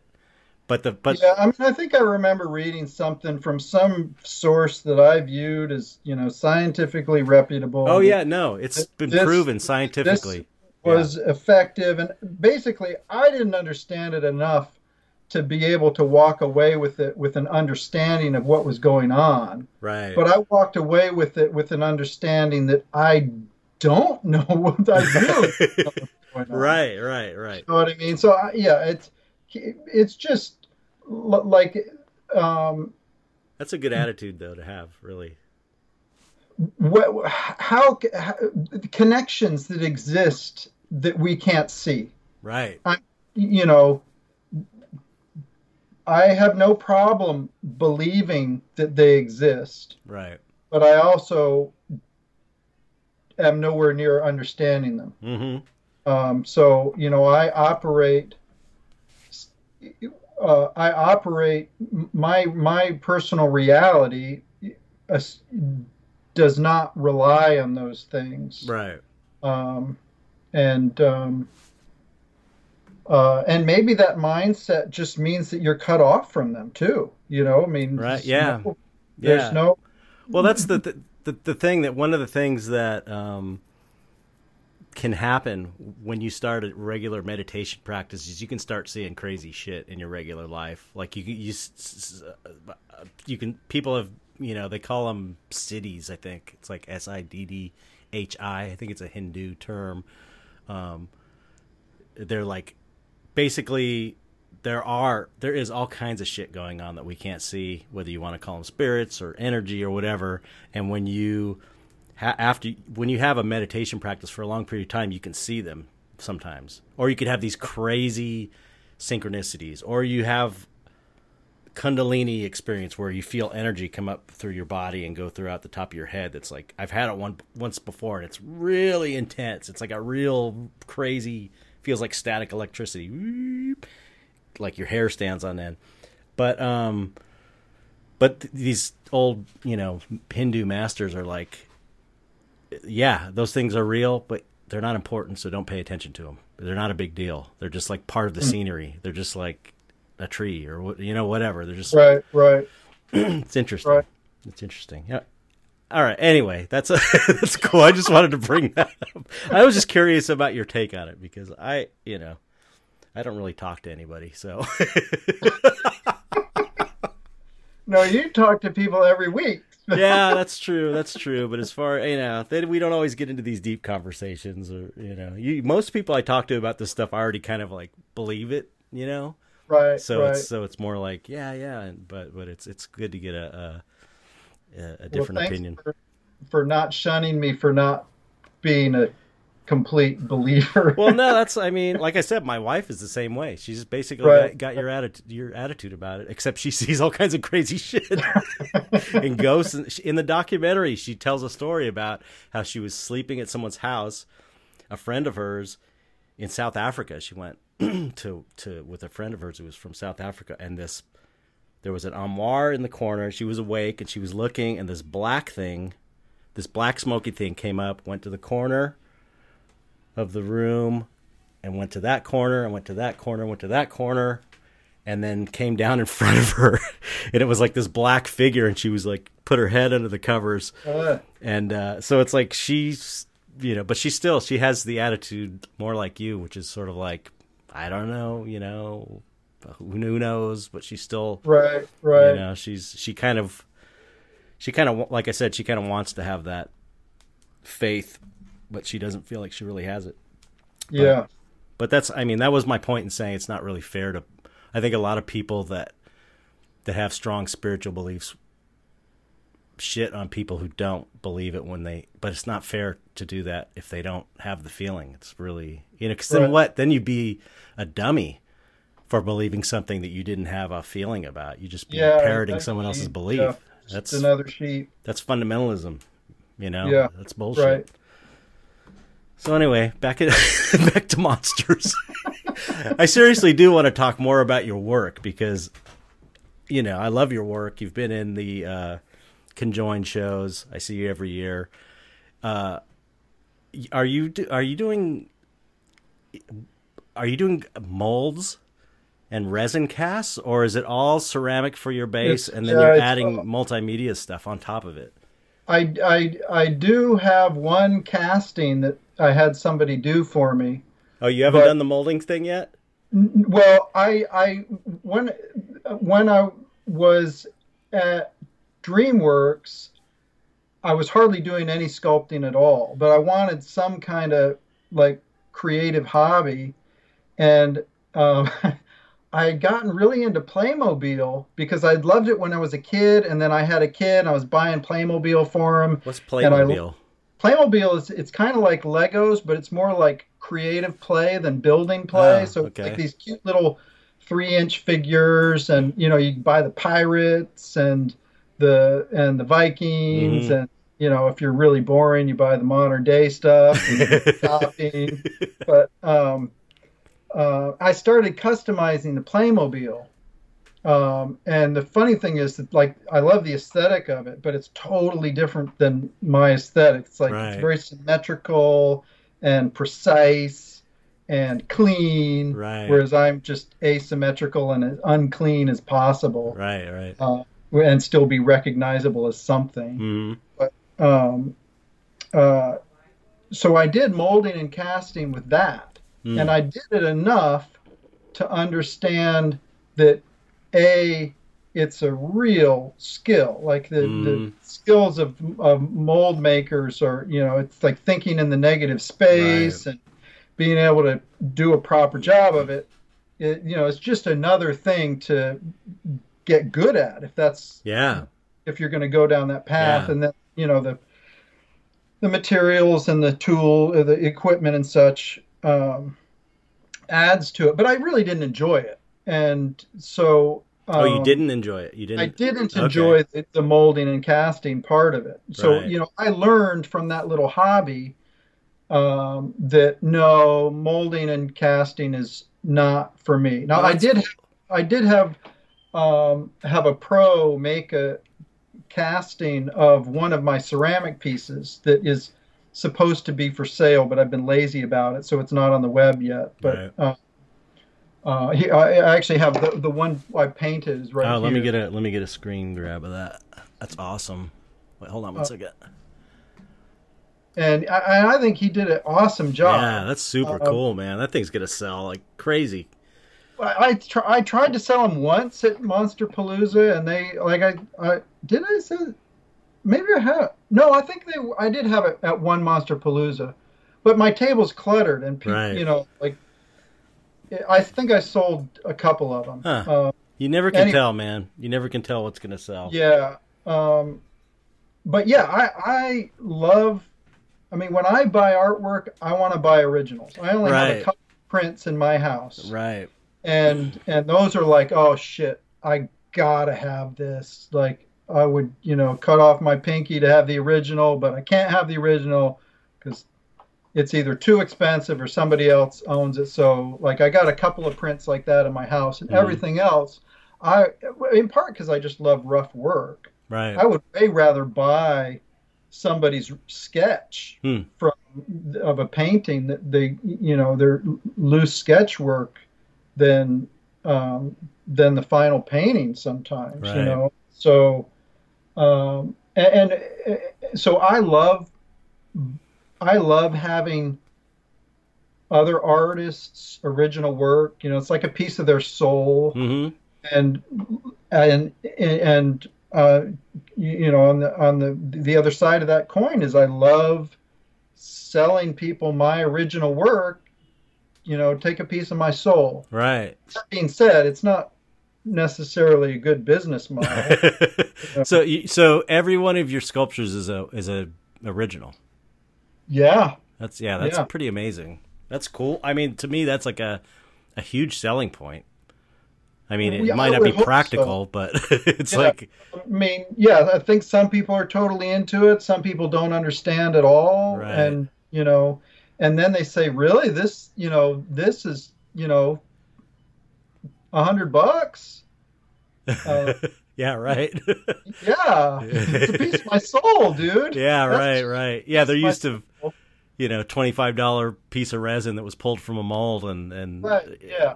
Yeah. Yeah, that makes sense. So, okay, what what clay are you using?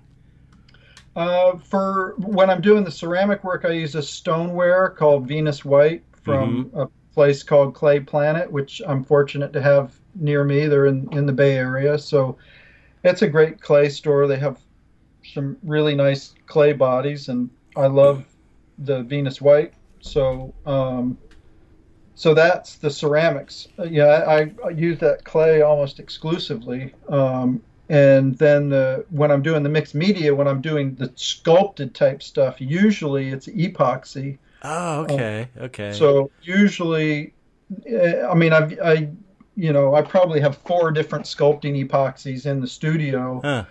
Magic Sculpt is my favorite. Oh, I really? all around the most. Like yeah, if it's the it's the one. If if I could only have one, it Huh. would be Magic Sculpt because it's it's um, it's not as sticky as some of the others. But like Aves, I think is not quite sticky enough for me because Huh. you can have a little bit of trouble getting stuff to stick to it. and- Okay. um, yeah, so Magic Sculpt is my is my uh, I think the most versatile of the um, of the epoxies.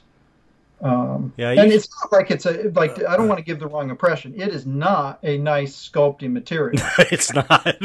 No, I, I'm not using that because I like the way yeah, right. You're using it in spite of exactly. in spite of it. and, and it's what and a lot of it's what you're used to you know i mean i discovered this the- you know, i started working with epoxy putties in the early 90s when i found uh, it was van dyke's taxidermy Oh catalog. yeah, yeah, Van Yeah, Dykes. We used to or- the industry effects industry used to order eyes and all kinds of stuff. From yeah them. i bet that was such a cool catalog Yeah. Uh, and uh, uh, so that's where I, you know I've been using it for so long that I'm pretty used to it.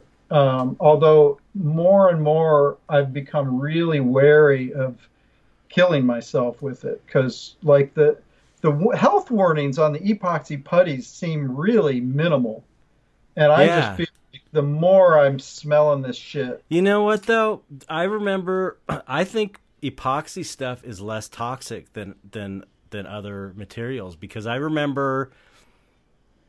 Uh, maybe it's for Swamp Thing or the second Swamp Thing movie. There was a guy, maybe Carl Fullerton, who did the suit, and I remember hearing. This in the '80s that they didn't want to use fiberglass molds or something. They didn't want to use like fiberglass jackets, so they used epoxy because it's less toxic. So I think it. I, I really think it is less toxic. Well, when it's cured, it's certainly inert, right? Yeah, Like, yeah, yeah. But I mean, out with no problem. but I mean, even when mixing, I think. It, really? I yeah. think- that's to know. I, I mean, I, I did have some dude because you know when I do Monsterpalooza, a lot of times I'll I'll buy two tables so I can take a quarter of a table to sculpt something Mhm. while I'm there, you know, and then it's like okay, you know, I I've passed the time and and you know actually created something that I'll be able to sell at least for the price of the second table and it creates some interest for other people Right. but the the but I like I had some dude come up to me when I was sculpting with the epoxy and we were and I was wearing gloves and he he said you this really I'm really happy to see you wearing gloves with that stuff because he had known somebody who had like died of nerve damage or some Oh shit wow. Like so I- just don't know how dangerous it is, but Yeah. I do feel like I sometimes feel unwell when Mm. I'm exposed to Oh it. really? And I mean, I mean, I'm not using it as much as. 30 years now. Right, so right, right. um, you know, it's like I'm just becoming more and more like you probably see behind me that shed there, that little Mhm. tent is a is a fume extractor Oh, tent that's now nice. Yeah. uh, um, for the for the epoxy. Um, so so anyway, I'm the I guess what I'm saying to people who are hearing, you know, that I use a lot of epoxy. It, it, you know it's not a great sculpting material, so use it if you want something that's like gonna last forever. right. It's like a You know, rock when it dries. sturdy, and Yeah. yeah. And so it's great for one-off sculptures, mm-hmm. you know. Um, and but if I was doing, if I was sculpting for for molding and casting, I, I would not be using no epoxy. No. no. Yeah. Uh, and also be careful. Wear your gloves. Don't you know? Right. I, I think that that's the thing with when you're when you're an artist using all sorts of different materials. Um, and I've heard you talking about your podcast with people about you know getting sick using the materials. Like yeah.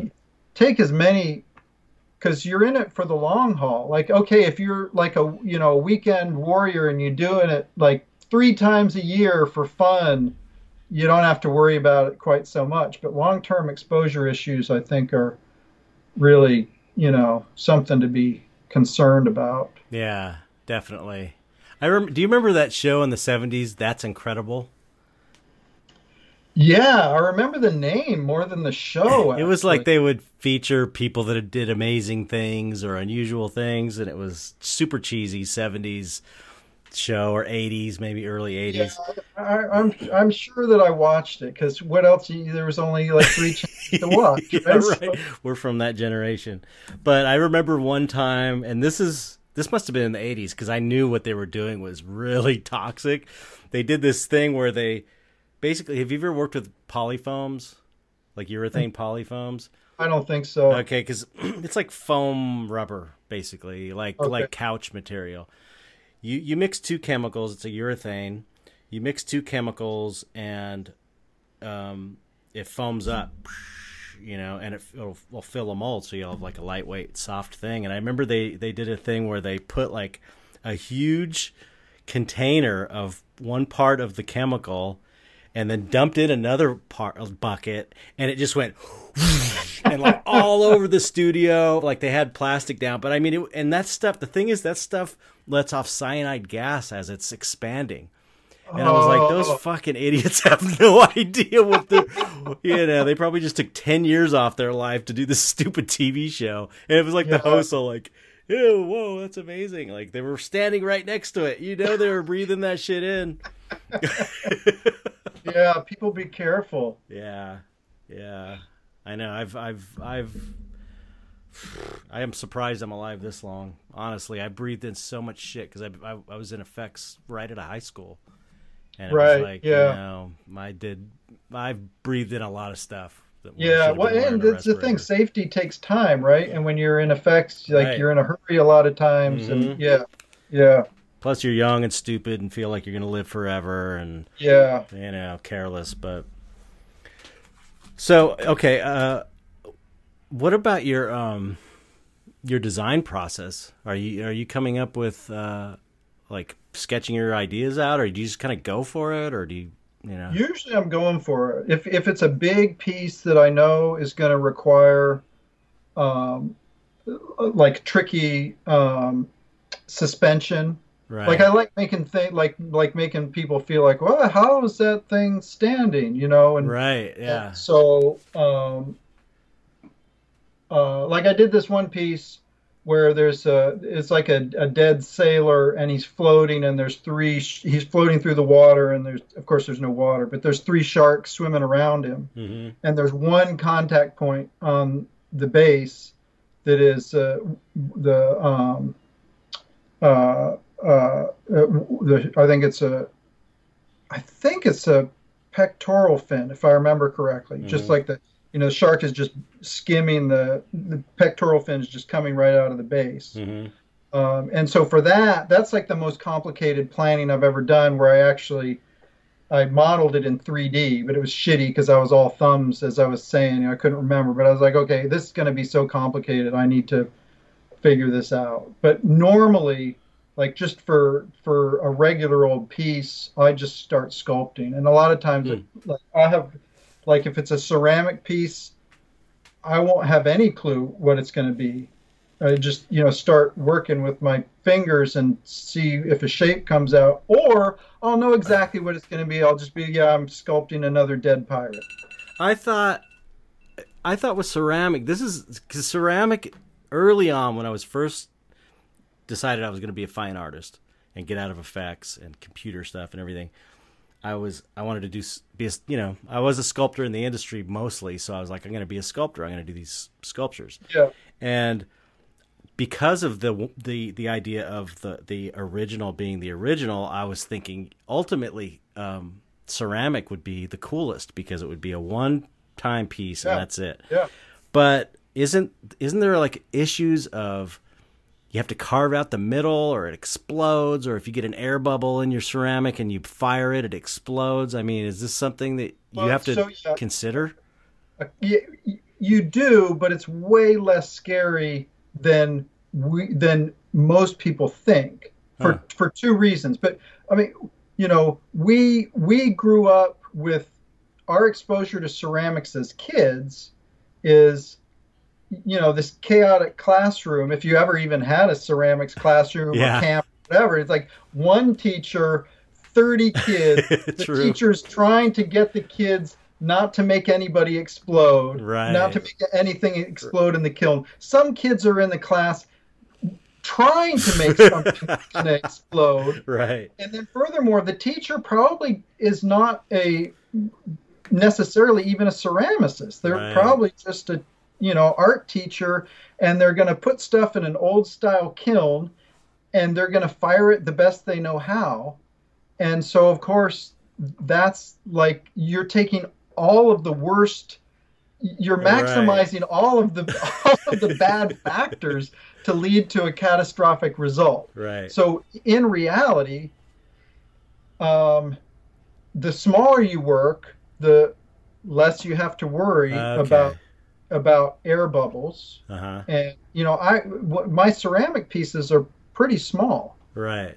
and I'm I'm I'm purposefully working at a size in ceramics that's extremely practical. It's big Okay, enough okay. generally. Like sometimes I go too small and it's hard to get details in there, but it's it's big enough that generally I can put some detail in Mm-hmm.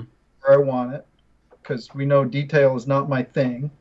Um, you know, I'm way more about just character and Yeah. Gesture. expression and Mm. you know story um, but uh, you, you know s- big enough to get some to be able to see and small enough that maybe i don't even have to hollow it out like Hmm. a lot of times the only thing i'll do is i'll just shove a stick up its you know up its rear end just to have a, a you know a, a column of air running running up through it if it's really big I might, or big for me, I might try to hollow it out. People who are working, like doing life-size busts, Right.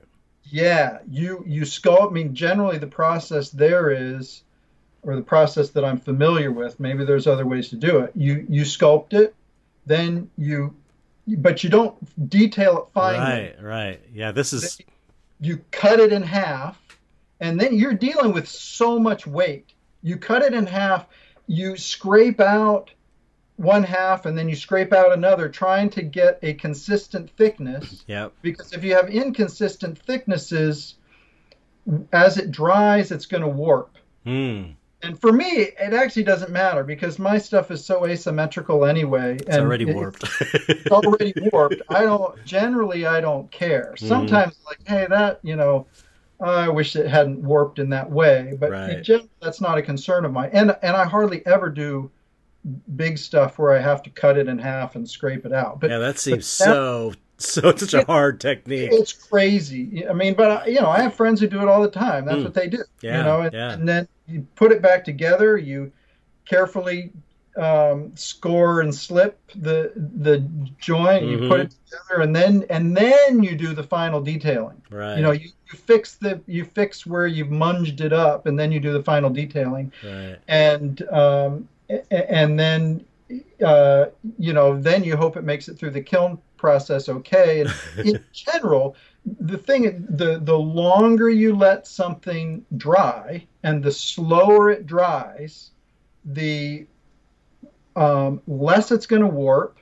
and Hmm. the less chance that you're going to have an accident in the kiln and Ah. likewise when you fire something uh, I always like it for the first firing, like when I'm going from clay to ceramic, the first firing of a piece, doing doing it to what you call a bisque fire, where you're taking it to a state where it's not fully vitrified. It's not it's not as dense as it is going to be in the end, but it's in the state where it is now ceramic and it's now um, in a nice state to take the finish that you're going to put on oh, it. interesting. That first fire, you do it super slowly, including a pre-fire where the pieces are sitting in the kiln and you, you like you ramp up like one degree at a time every minute until you get to like 180 degrees, like just below boiling point. Wow. And it sits there like if I'm worried about a kiln load, I'll let it sit there for 10 hours or even 12 hours. Wow. If I'm if I'm pretty confident, maybe 8 hours. And so it's sitting there and it's because even if something is totally dry, it's still got moisture in it, the moisture in the air. Right. So unless like if you're in Arizona, maybe it's fully dry and has, you know, Right. zero humidity in it. But like here there's a bit of humidity. So so this pre-fire the you are dehumidifying it as much as possible before you start taking it through those chemical states and before you start taking it through those states where if there are air pockets um, there's um, as little air and moisture in there as possible so that the the expansion that's going to happen and, th- then you ramp up to the final temperature super slowly too so that things are able to escape Hmm. hopefully Okay. invariably you have air bubbles and stuff i don't think you can create a ceramic sculpture without some amount of air trapped in the clay Yeah, that's what it seems like. like right wouldn't that seem impossible yeah, it seems so exactly. That's what I um, always wondered. I mean, so how? it's kind of it's kind of a myth that it's a big deal. Okay. What's not a myth is if you don't know how to deal with it, then yeah, you're going to have trouble. So you, with all your experience, do you not your your sculptures don't blow up in the kiln? Does it pretty much at this point in your life not Uh, yeah, ever trying to- happen? I'm trying to think of the last kiln accident I had, and I can't even remember it. Okay, so and, and I'll have friends come over, you know, I'll have guests come over and they'll sculpt shit, and then I'll, you know, do the super slow pre-fire because Lord only knows what they've done. Right. I haven't had trouble with their work. So, like, I, I think, a, I think a high school or you know a ceramic school or whatever these days with a, my kiln is controlled by a computer. So you'd be like, you it's an electric kiln that, that the, the computer's built onto it. it's amazing. So it's totally different from the 70s right. we would be, you know, having our work come back to us exploded, which I don't really remember that experience. I know I did a little bit of ceramic work. I, you know, I, I did some ceramic stuff when I was a kid too, in high school and even in kindergarten. Like your uncle was a ceramicist. Yeah, yeah, my Yeah. aunt, yeah, aunt and uncle did ceramics. So yeah, and that, that stuff never exploded. They let just kind of let me play, and I- and they would fire it. I guess they were small pieces, you know. Yeah. I mean, I, I do remember something that happened recently that, but but it wasn't a kiln accident. It was just I just didn't do an adequate job of slipping and scoring. So these two, like I was doing this kind of mechanical thing, hmm and um, and so I had these mechanical parts and I put them together. I just did. I was just lazy about slipping and scoring, and then when I was coloring them, um, I knocked the I, two pieces just knocked off, just clean. Oh wow! After after it was fired. Yeah, after it was fired, Wow. and and uh, that's probably. I mean, there's some there's so many great things about ceramics, but one of the bummers about ceramic is every time you got to join two pieces together, you need to slip and score carefully. Otherwise, Which it's is going to break apart. for people who don't know what that means, it is scoring it, scoring the two Scratch. contact points, scratching it, and then and then putting watery clay slip in between the two and kind of using it as like a glue, right? Exactly. Exactly. Yeah. Yeah. And so it, you know, it's a time-consuming process. So you, you know, you, oh, you want to stick this horn on here? Well, not so fast, buddy. You, know, you want to stick 30 horns on? You got to fucking slip and score 30 times. Yeah, and so, right, you know, like it'd be way, way faster working with modeling clay. right, right. But then you got all the advantages of ceramics, which, like working with ceramics, it creates connections to so many things. Like you're you're connected to the past because you know people have been doing this process for literally thousands of years working with this, you know, classic material doing the same thing you've been doing for thousands of years. Right. And it's Like- the earth too is the other kind of cool thing. yeah you've you got know? this connection to the earth so it, you, you know the all that that it gives me goosebumps you know you're working with the earth the shit that we're made of you Right. know? Yeah.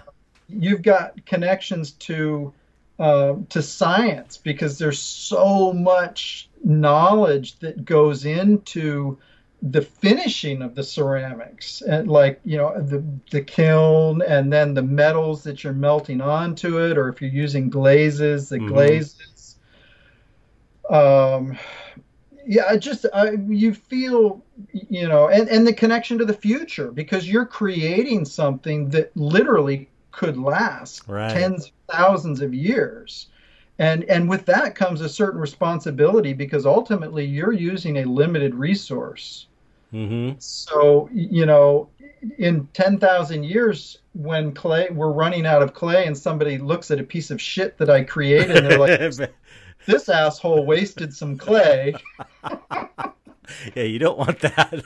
yeah That's interesting. Wow. Um, so yeah, I mean, yeah, I uh, if you're ever in the Bay Area, stop. If I'm still here, Right. come on by and and and give it a whirl and, Oh, I'd love and to. fire what you what you make and bring it down next Monsterpalooza if we ever have another one. And, yeah, I would love Uh, to do that. because I, I think you will love the sculpting properties. Hmm. It takes a little getting used to. hmm But that's another cool thing about the, the sculpting properties of water-based clay. It depends on how um, how wet it is. Oh yeah. I, I've. I mean, I've sculpted uh, not uh, ha- probably Oh, half the of wet, the. the wet clay. Yeah, wet right? clay. Yeah, Yeah, wet yeah. clay. Yeah, Yeah. yeah. and that's you know water-based clay. I think with some added element to make it I think it's got a little bit of oil in it. yeah, mineral oil or silica or something, something in there to make it a little smoother. But you know that makes it to where you can't fire it. I don't think. Right. either. Yeah. Yeah. So I it's like I'm fam- definitely familiar with you know letting something start to dry before you you know when you it starts Right. off like buttery soft and then as it firms up you know you kind of time it out. to- Yeah, which matches the process, right? Because it's loose when you want to be loose, Right, and right, it's tight yeah. when you want to be tight. And um, yeah, so so you know, water-based yeah. clay is awesome. Yeah, so uh, people out there who want to give it a try, you don't have to have a kiln because depending on where you are, you might be able to find uh, like a clay store or a clay club that will fire your stuff Ah, and I mean firing stuff is generally not that expensive. It's way better to have your own kiln, of course, and then you can experiment more with finishing. But you can get a taste for it without you know jumping in, uh, you know, in in jumping into the deep end and spending a bunch of money on a kiln and an electrical connection that will handle your kiln. yeah, that's super cool. I, I was going to ask you, um, are there any like major resources online for people to learn about about doing this? Because I mean, there's a lot of resources on YouTube as far as learning how to do resin and silicone molding, and because that's Right. kind of popular. But this is even more obscure than that in a way, which is kind of ironic since it's got way more history behind it. You know? Yeah, and ultimately, yeah, it's it, in a way, in a lot of ways, it's just it's simpler. hmm Uh, I started. Um, uh, my, my, I had a, a, a, a Nikos Sangrajka, this friend of mine at, at PDI. I I noticed he had these books on his shelf. I'm like, "Hey, what is this? This is a super cool book. They were Philippe Faraut, how to sculpt um, base, a life-size ceramic bust Wow. and uh, he's a, he's very accomplished sculptor, um, and he's got uh, he's got a number of books. Of, he's got a number of, of, of educational books. I mean, he had two on sculpting ceramic busts. So that's where I learned how to cut it in half and Mhm. scrape it and such. But it, that's also where I got the you know the idea that hey, I you know I can just you know I can. I didn't really think of ceramics as a viable you know, you think pots. Right. Uh, um, but no, you know, the, the Faraut books showed me that yeah, you can do crazy, um, detailed or realistic, or I mean, none of those things are me, but you, you could do whatever you wanted to. Like it, it you that's what I've always wondered too, because I the the the ceramic clay that my uncle used to use that I used to play in was really gritty, but there's different. Yeah. types so it's like right. you is it could you do like a poor detailed super polished I don't think that you there there may not be any clays that you where you can get as detailed. Because I've always been as, curious about that. As like the most high fidelity modeling clay. I don't know for sure. I mean, you know that's not what I do anyway. Yeah, so right. like so you don't need to know. the, what's the name of that sculpt that you know you're this oh, sculpt? Oh, soft the, spot. Yeah. Yeah, soft spot. Like I wonder the, if that can be done. The detail that you have in that piece I I would be surprised.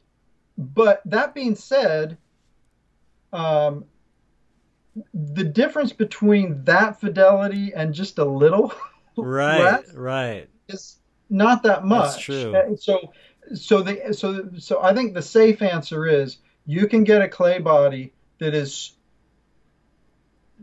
really smooth and the grittiness is pro- that you were experiencing is probably what's called grog, and that's clay that has been fired. So they've created this ceramic, and then they pound it up, ah.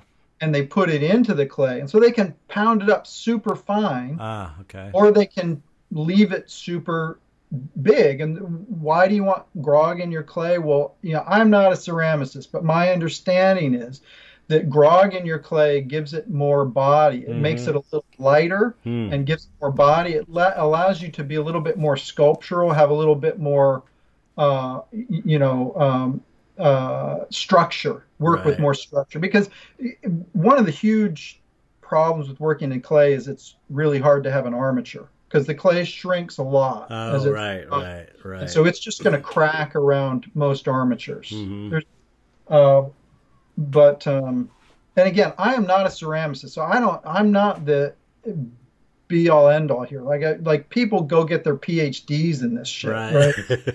it's not me. I just use. I just know enough to make my little busts. Right. Right. Um, but but you but like the clay that I use, a Venus white, like it. I I do have some like texture stamps that I use very occasionally. Like, do you know what's his name?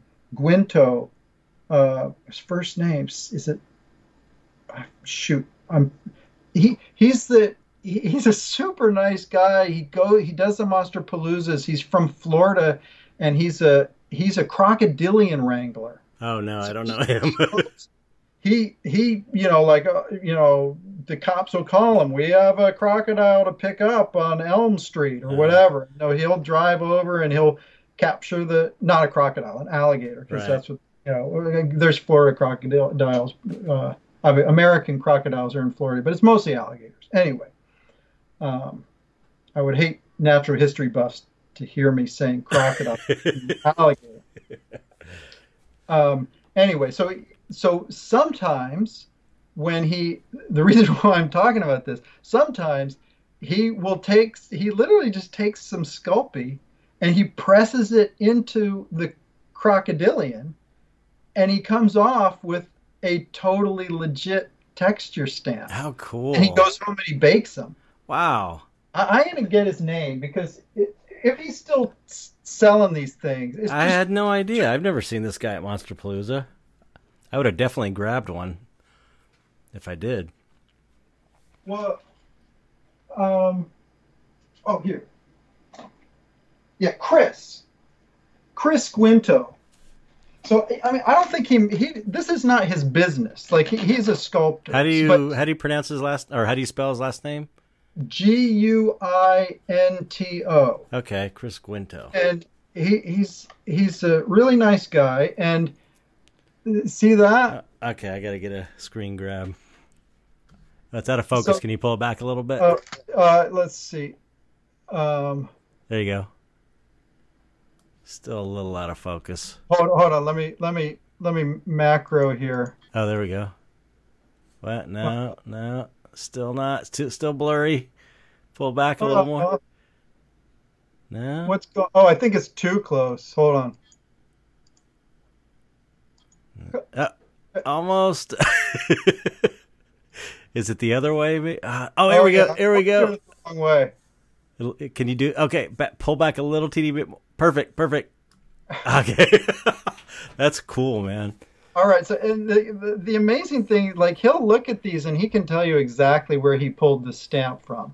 Like, oh, this is in between the How toes. cool. So- Wow, that's amazing. Uh, Anyway, I mean, you see what that stamp looks like, and I can use those hmm in in the ceramic clay. Um, so I mean, it doesn't pick it up perfectly. Right. Um, Interesting. so I mean, you should try it. Yeah. yeah. Um, uh, Yeah. Put your focus back. You're all blurry. I, I modified my like I went into my camera like because it w- the focus range was so messed up. I went in there and I like m- eh, it doesn't matter. You you My best- changed the fo- the focus on your camera. Y- Well, yeah, I watched a YouTube video of how to go in there. And, like, basically, it was unscrewing the lens a little bit to to make the the focal range a little deeper. I think. Wow. Uh, I can't remember what was in my craw, why I did it, but it was like, I was angry at my camera at the time. So, you're you're taking things apart. You said you like to or build things when you're a kid. Did did you did you used to? I I did this. I used to take everything apart when I was a kid to figure out how it worked. I used to just. I mean, I was kind of destructive in that way where I would tr- think I could, you know, like a tape measure. I remember taking apart a tape measure and just and I was never able to get it back together. But I would take my bike apart, my skateboard. yeah, I, I don't think I took that much stuff apart. I blew shit up, Yeah, we all um, did. uh, but I didn't spend that much time deconstructing things. Um, That was kind of how I learned how things worked, I think. I was just interested Right. in seeing how everything worked, you know. I don't think I understand how anything works.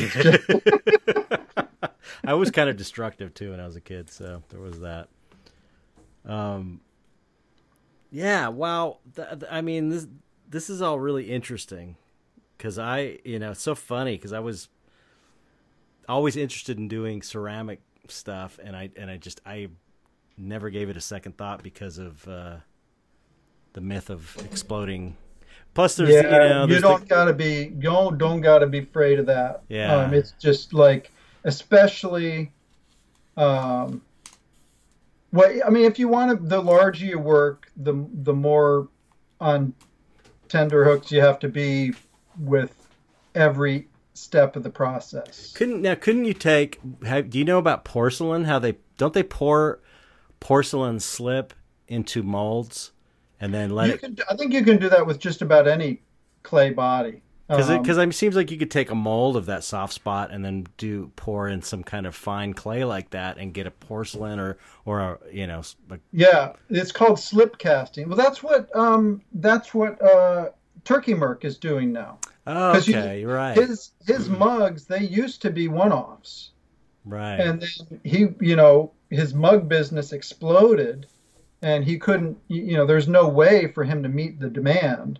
So my understanding is he um, he got some person who was an expert at slip casting to teach him how to slip cast. right. I think we maybe And- talked about it when he was on the show.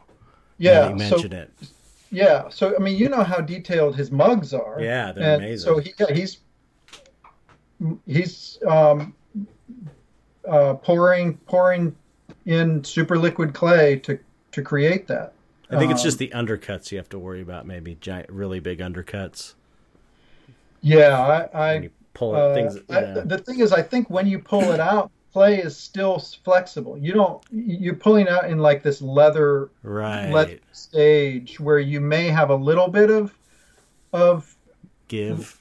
give, but I've never done slip Hmm. casting. So um, uh, it is a it is super super cool though that you can you know cast something and then fire it. That- yeah, it is kind of cool. It is cool the idea of sculpting back into it too after you do that. If you wanted to Yeah, change things or add things to make them unique, is kind of a cool Make idea. everyone unique. Yeah, exactly. Yeah.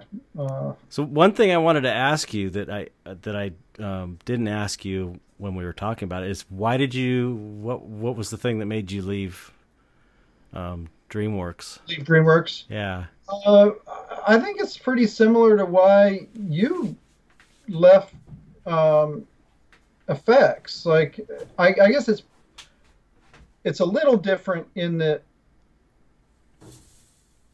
it was never like making making movies was never my end game mm-hmm. and certainly making puppets for movies was never my end right. game it is for some like people if, some people that's what they yeah. want to do you know right yeah if they if they had hired me to design characters for um, maybe that would be my end game right mm-hmm. like maybe i'd still be there um, right but uh, I certainly wasn't qualified to be hired as a character designer when they hired me. Mm. Um, um, although I'm, maybe I'm being unfair because it, like way back in the 90s, like I interviewed to uh, to get on James and the Giant Peach, and the person doing the interviewing was like, "Well, we you know, we would love to hire you, but all the creative work's already done. So if we hired you, it'd just be airbrushing heads. Right. Just head after head after head. And so I didn't take the job. Um, but um, ironic, no, anyway. Um, so it wasn't, it was never my dream job. And it was a great, it was a great job. I learned a lot. I learned a ton from working with animators. Oh, I bet. Um, because in, in, in, you know, as a as I viewed my job as I'm creating a product for the animators, right? And you know, especially um, starting with the second movie I worked on. The second movie I worked on was Madagascar, and I was really lucky to you know, they they decided, okay, you know, Doug's gonna just be a face person, and they put me uh, working with this.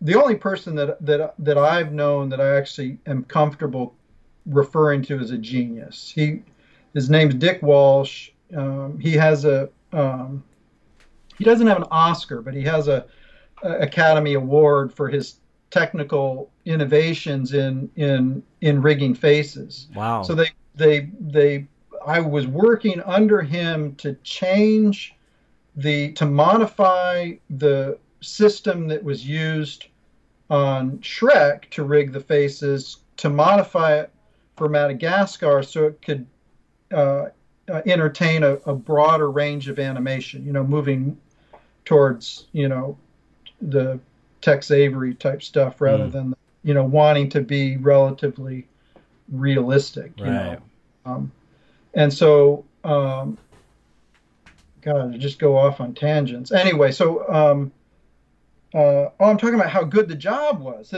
So you know, I, I, was doing stuff that I found really interesting and really like challenging, and working with people that um, that I really liked and respected. Um, and the culture at PDI in general is really good. Mm. It's like like you don't have um, uh, directors wandering around yelling at people. You know, right. it's not a prima donna sort of thing. And that's cool. It was you know it was a it was a it was respectful. It was good for it was family friendly because it like people. There were some big layoffs while I was there, but in general, um, you, you know, you wouldn't get laid off between projects. Um, mm. So there were all sorts of positive things about it. Um, uh, but it was never what I wanted to do. I wasn't doing my own work. I was a cog, right. even though I was, you know, I was proud to be that cog and, you know, happy to have done the work that I've done and learned a lot as that cog. I was still a cog. Yeah doing other people's artwork, you know, realizing other people's vision. Yep. And and furthermore, you're as you know, you're working on somebody else's project. So sometimes you're working on movies that you think this is the dumbest fucking movie. Most of the time for Oh. me. Um, I worked on so many bad movies. Uh, uh, so you, you know, it, it, ultimately, I wasn't doing what I wanted to do. I need to make my own work, and I don't regret my time there, but I also don't Right. regret leaving one bit. sounds exactly like my situation, Yeah, you know. yeah. But what was the the thing? Like, how did you quit? Did you get laid off? Did you just quit? No, I, I, got laid off. I got I- laid off, and I was like, okay, I'm going to take my shot now. Like, I didn't. Okay. I don't know that I. I I don't know how long it would have taken me to actually quit because I was still. It was hard hard to let that money go, you know. But yeah, I, I hung on longer than I imagined. Like I've started out with a three year contract, Huh. and like the most I'd ever held a job because I remember I, I, said I used to do temp work, right? I like just like these, you know, right, do this job for you know two weeks or six months, but like six months would be super long right, for me to be working for for one place. Like you know, like I think I I worked at the VA at UCSF doing database work for them for like six months, and that was really long for me. So right. like I, I was like, can I even hold a job for three years? And then you went to for 12, 15 And years or twelve and- years yeah, or whatever. so I, I was thinking, yeah, I'll I'll do this for three years, and then I'll come out. And I had been teaching 3D. I was like, I'll be able to get an even better job teaching 3D after this. And um, but it kept being like, oh, there's something else I want to do, or it's like, you know, negotiation time comes around. I'll be like, well, like I, I ended up switching to four days a week. I was like, I'm quitting if I can't work four days a week. And they didn't want me to quit. So, Wow. like, I was the first person. You're like, what? That's kind of you gotta be willing. To, you gotta be willing to walk away. Is the Yeah, thing. I was totally willing to walk away. Yep. Um, and, um, and so, you know, so it was either like, like pressing for more negotiation time, totally being willing to walk away, or like, okay, there's one more thing I want to accomplish. Like, okay, they uh, be the lead on the next movie, and so Right. okay, I want to do that. I want to experience that. hmm Um, so yeah, it was 12 years, and then the, like the last, the last year and a half, if I remember, it just sucked. Like I was miserable. Like sometimes I'd like I have to take a shit, and I'd go and I'd sit on the toilet, I'd take my shit, and I'd be like, I don't want to go back to Yeah. my yeah to my workstation. I just can I just take a shit all day long? oh man, I so know what you're talking about. I got my work done, but like the like the department was transitioning in technologies, and like I I really thought that they were doing some not wise things with some of the moves that they were doing, and like I,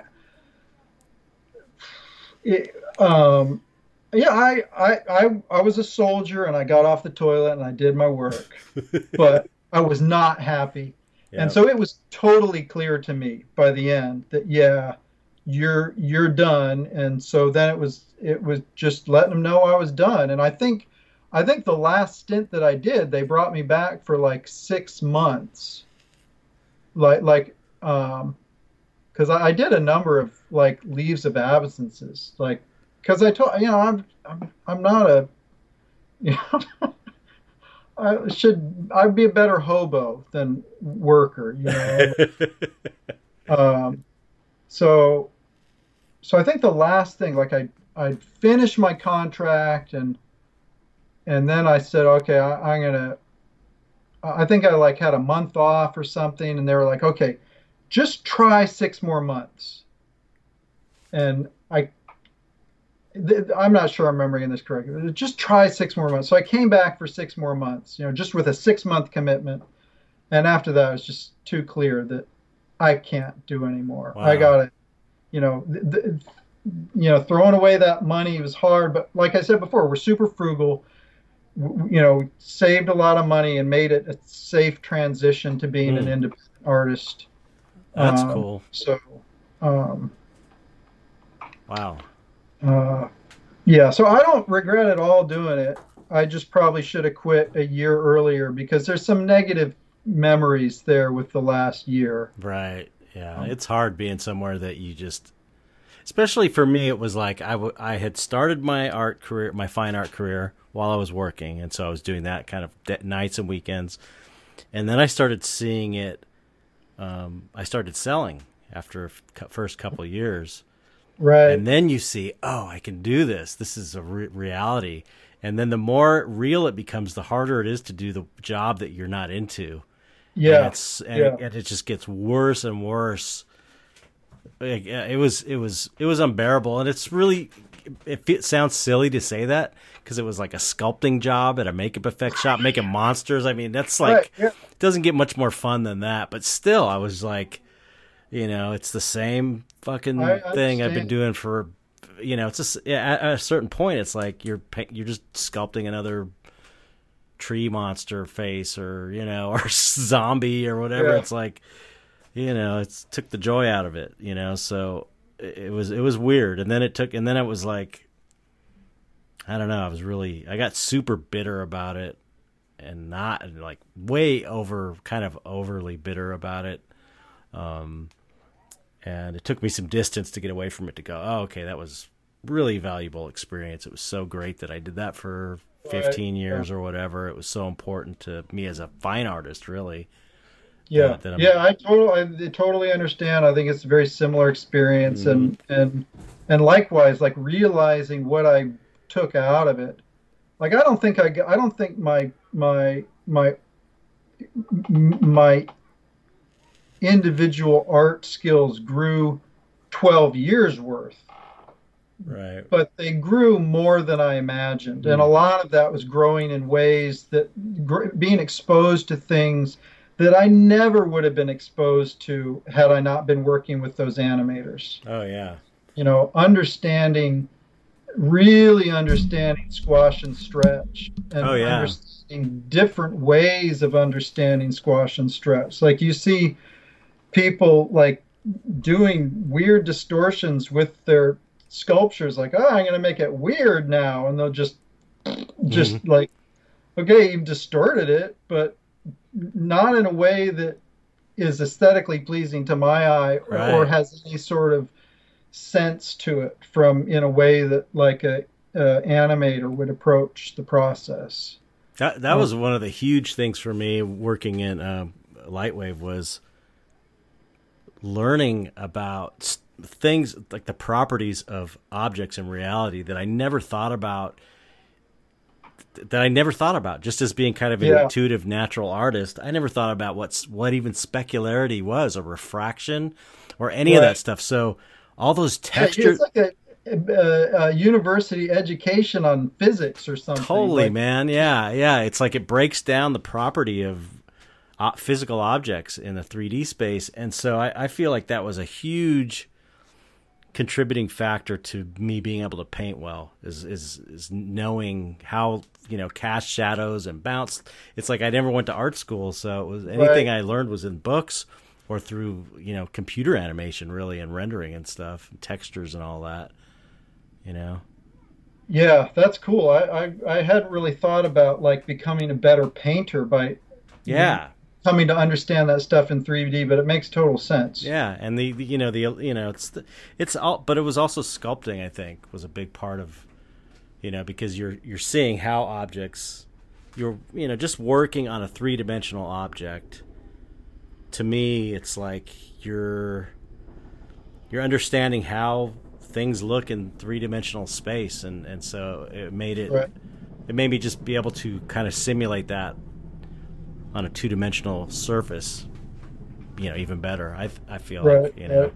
my st- I think my stuff looks my paintings kind of look sculptural, and it's because more dimensional because it, of that work in Lightwave. Yeah, and in sculpting in effects. Oh yeah, well for know? sure, for sure in, in real media sculpting. Yeah, I think there's yeah. something about um staring at like faces every single day and sculpting them and learning the ins and out of every shape of, of the different faces for 15 years that just it's like it just kind of imprints in your brain how things are supposed to look Yeah. You know. Yeah. Sure. So it was yeah, it was like uh, like I, I always say it was kind of like my art school that I never went to was makeup effects, you know.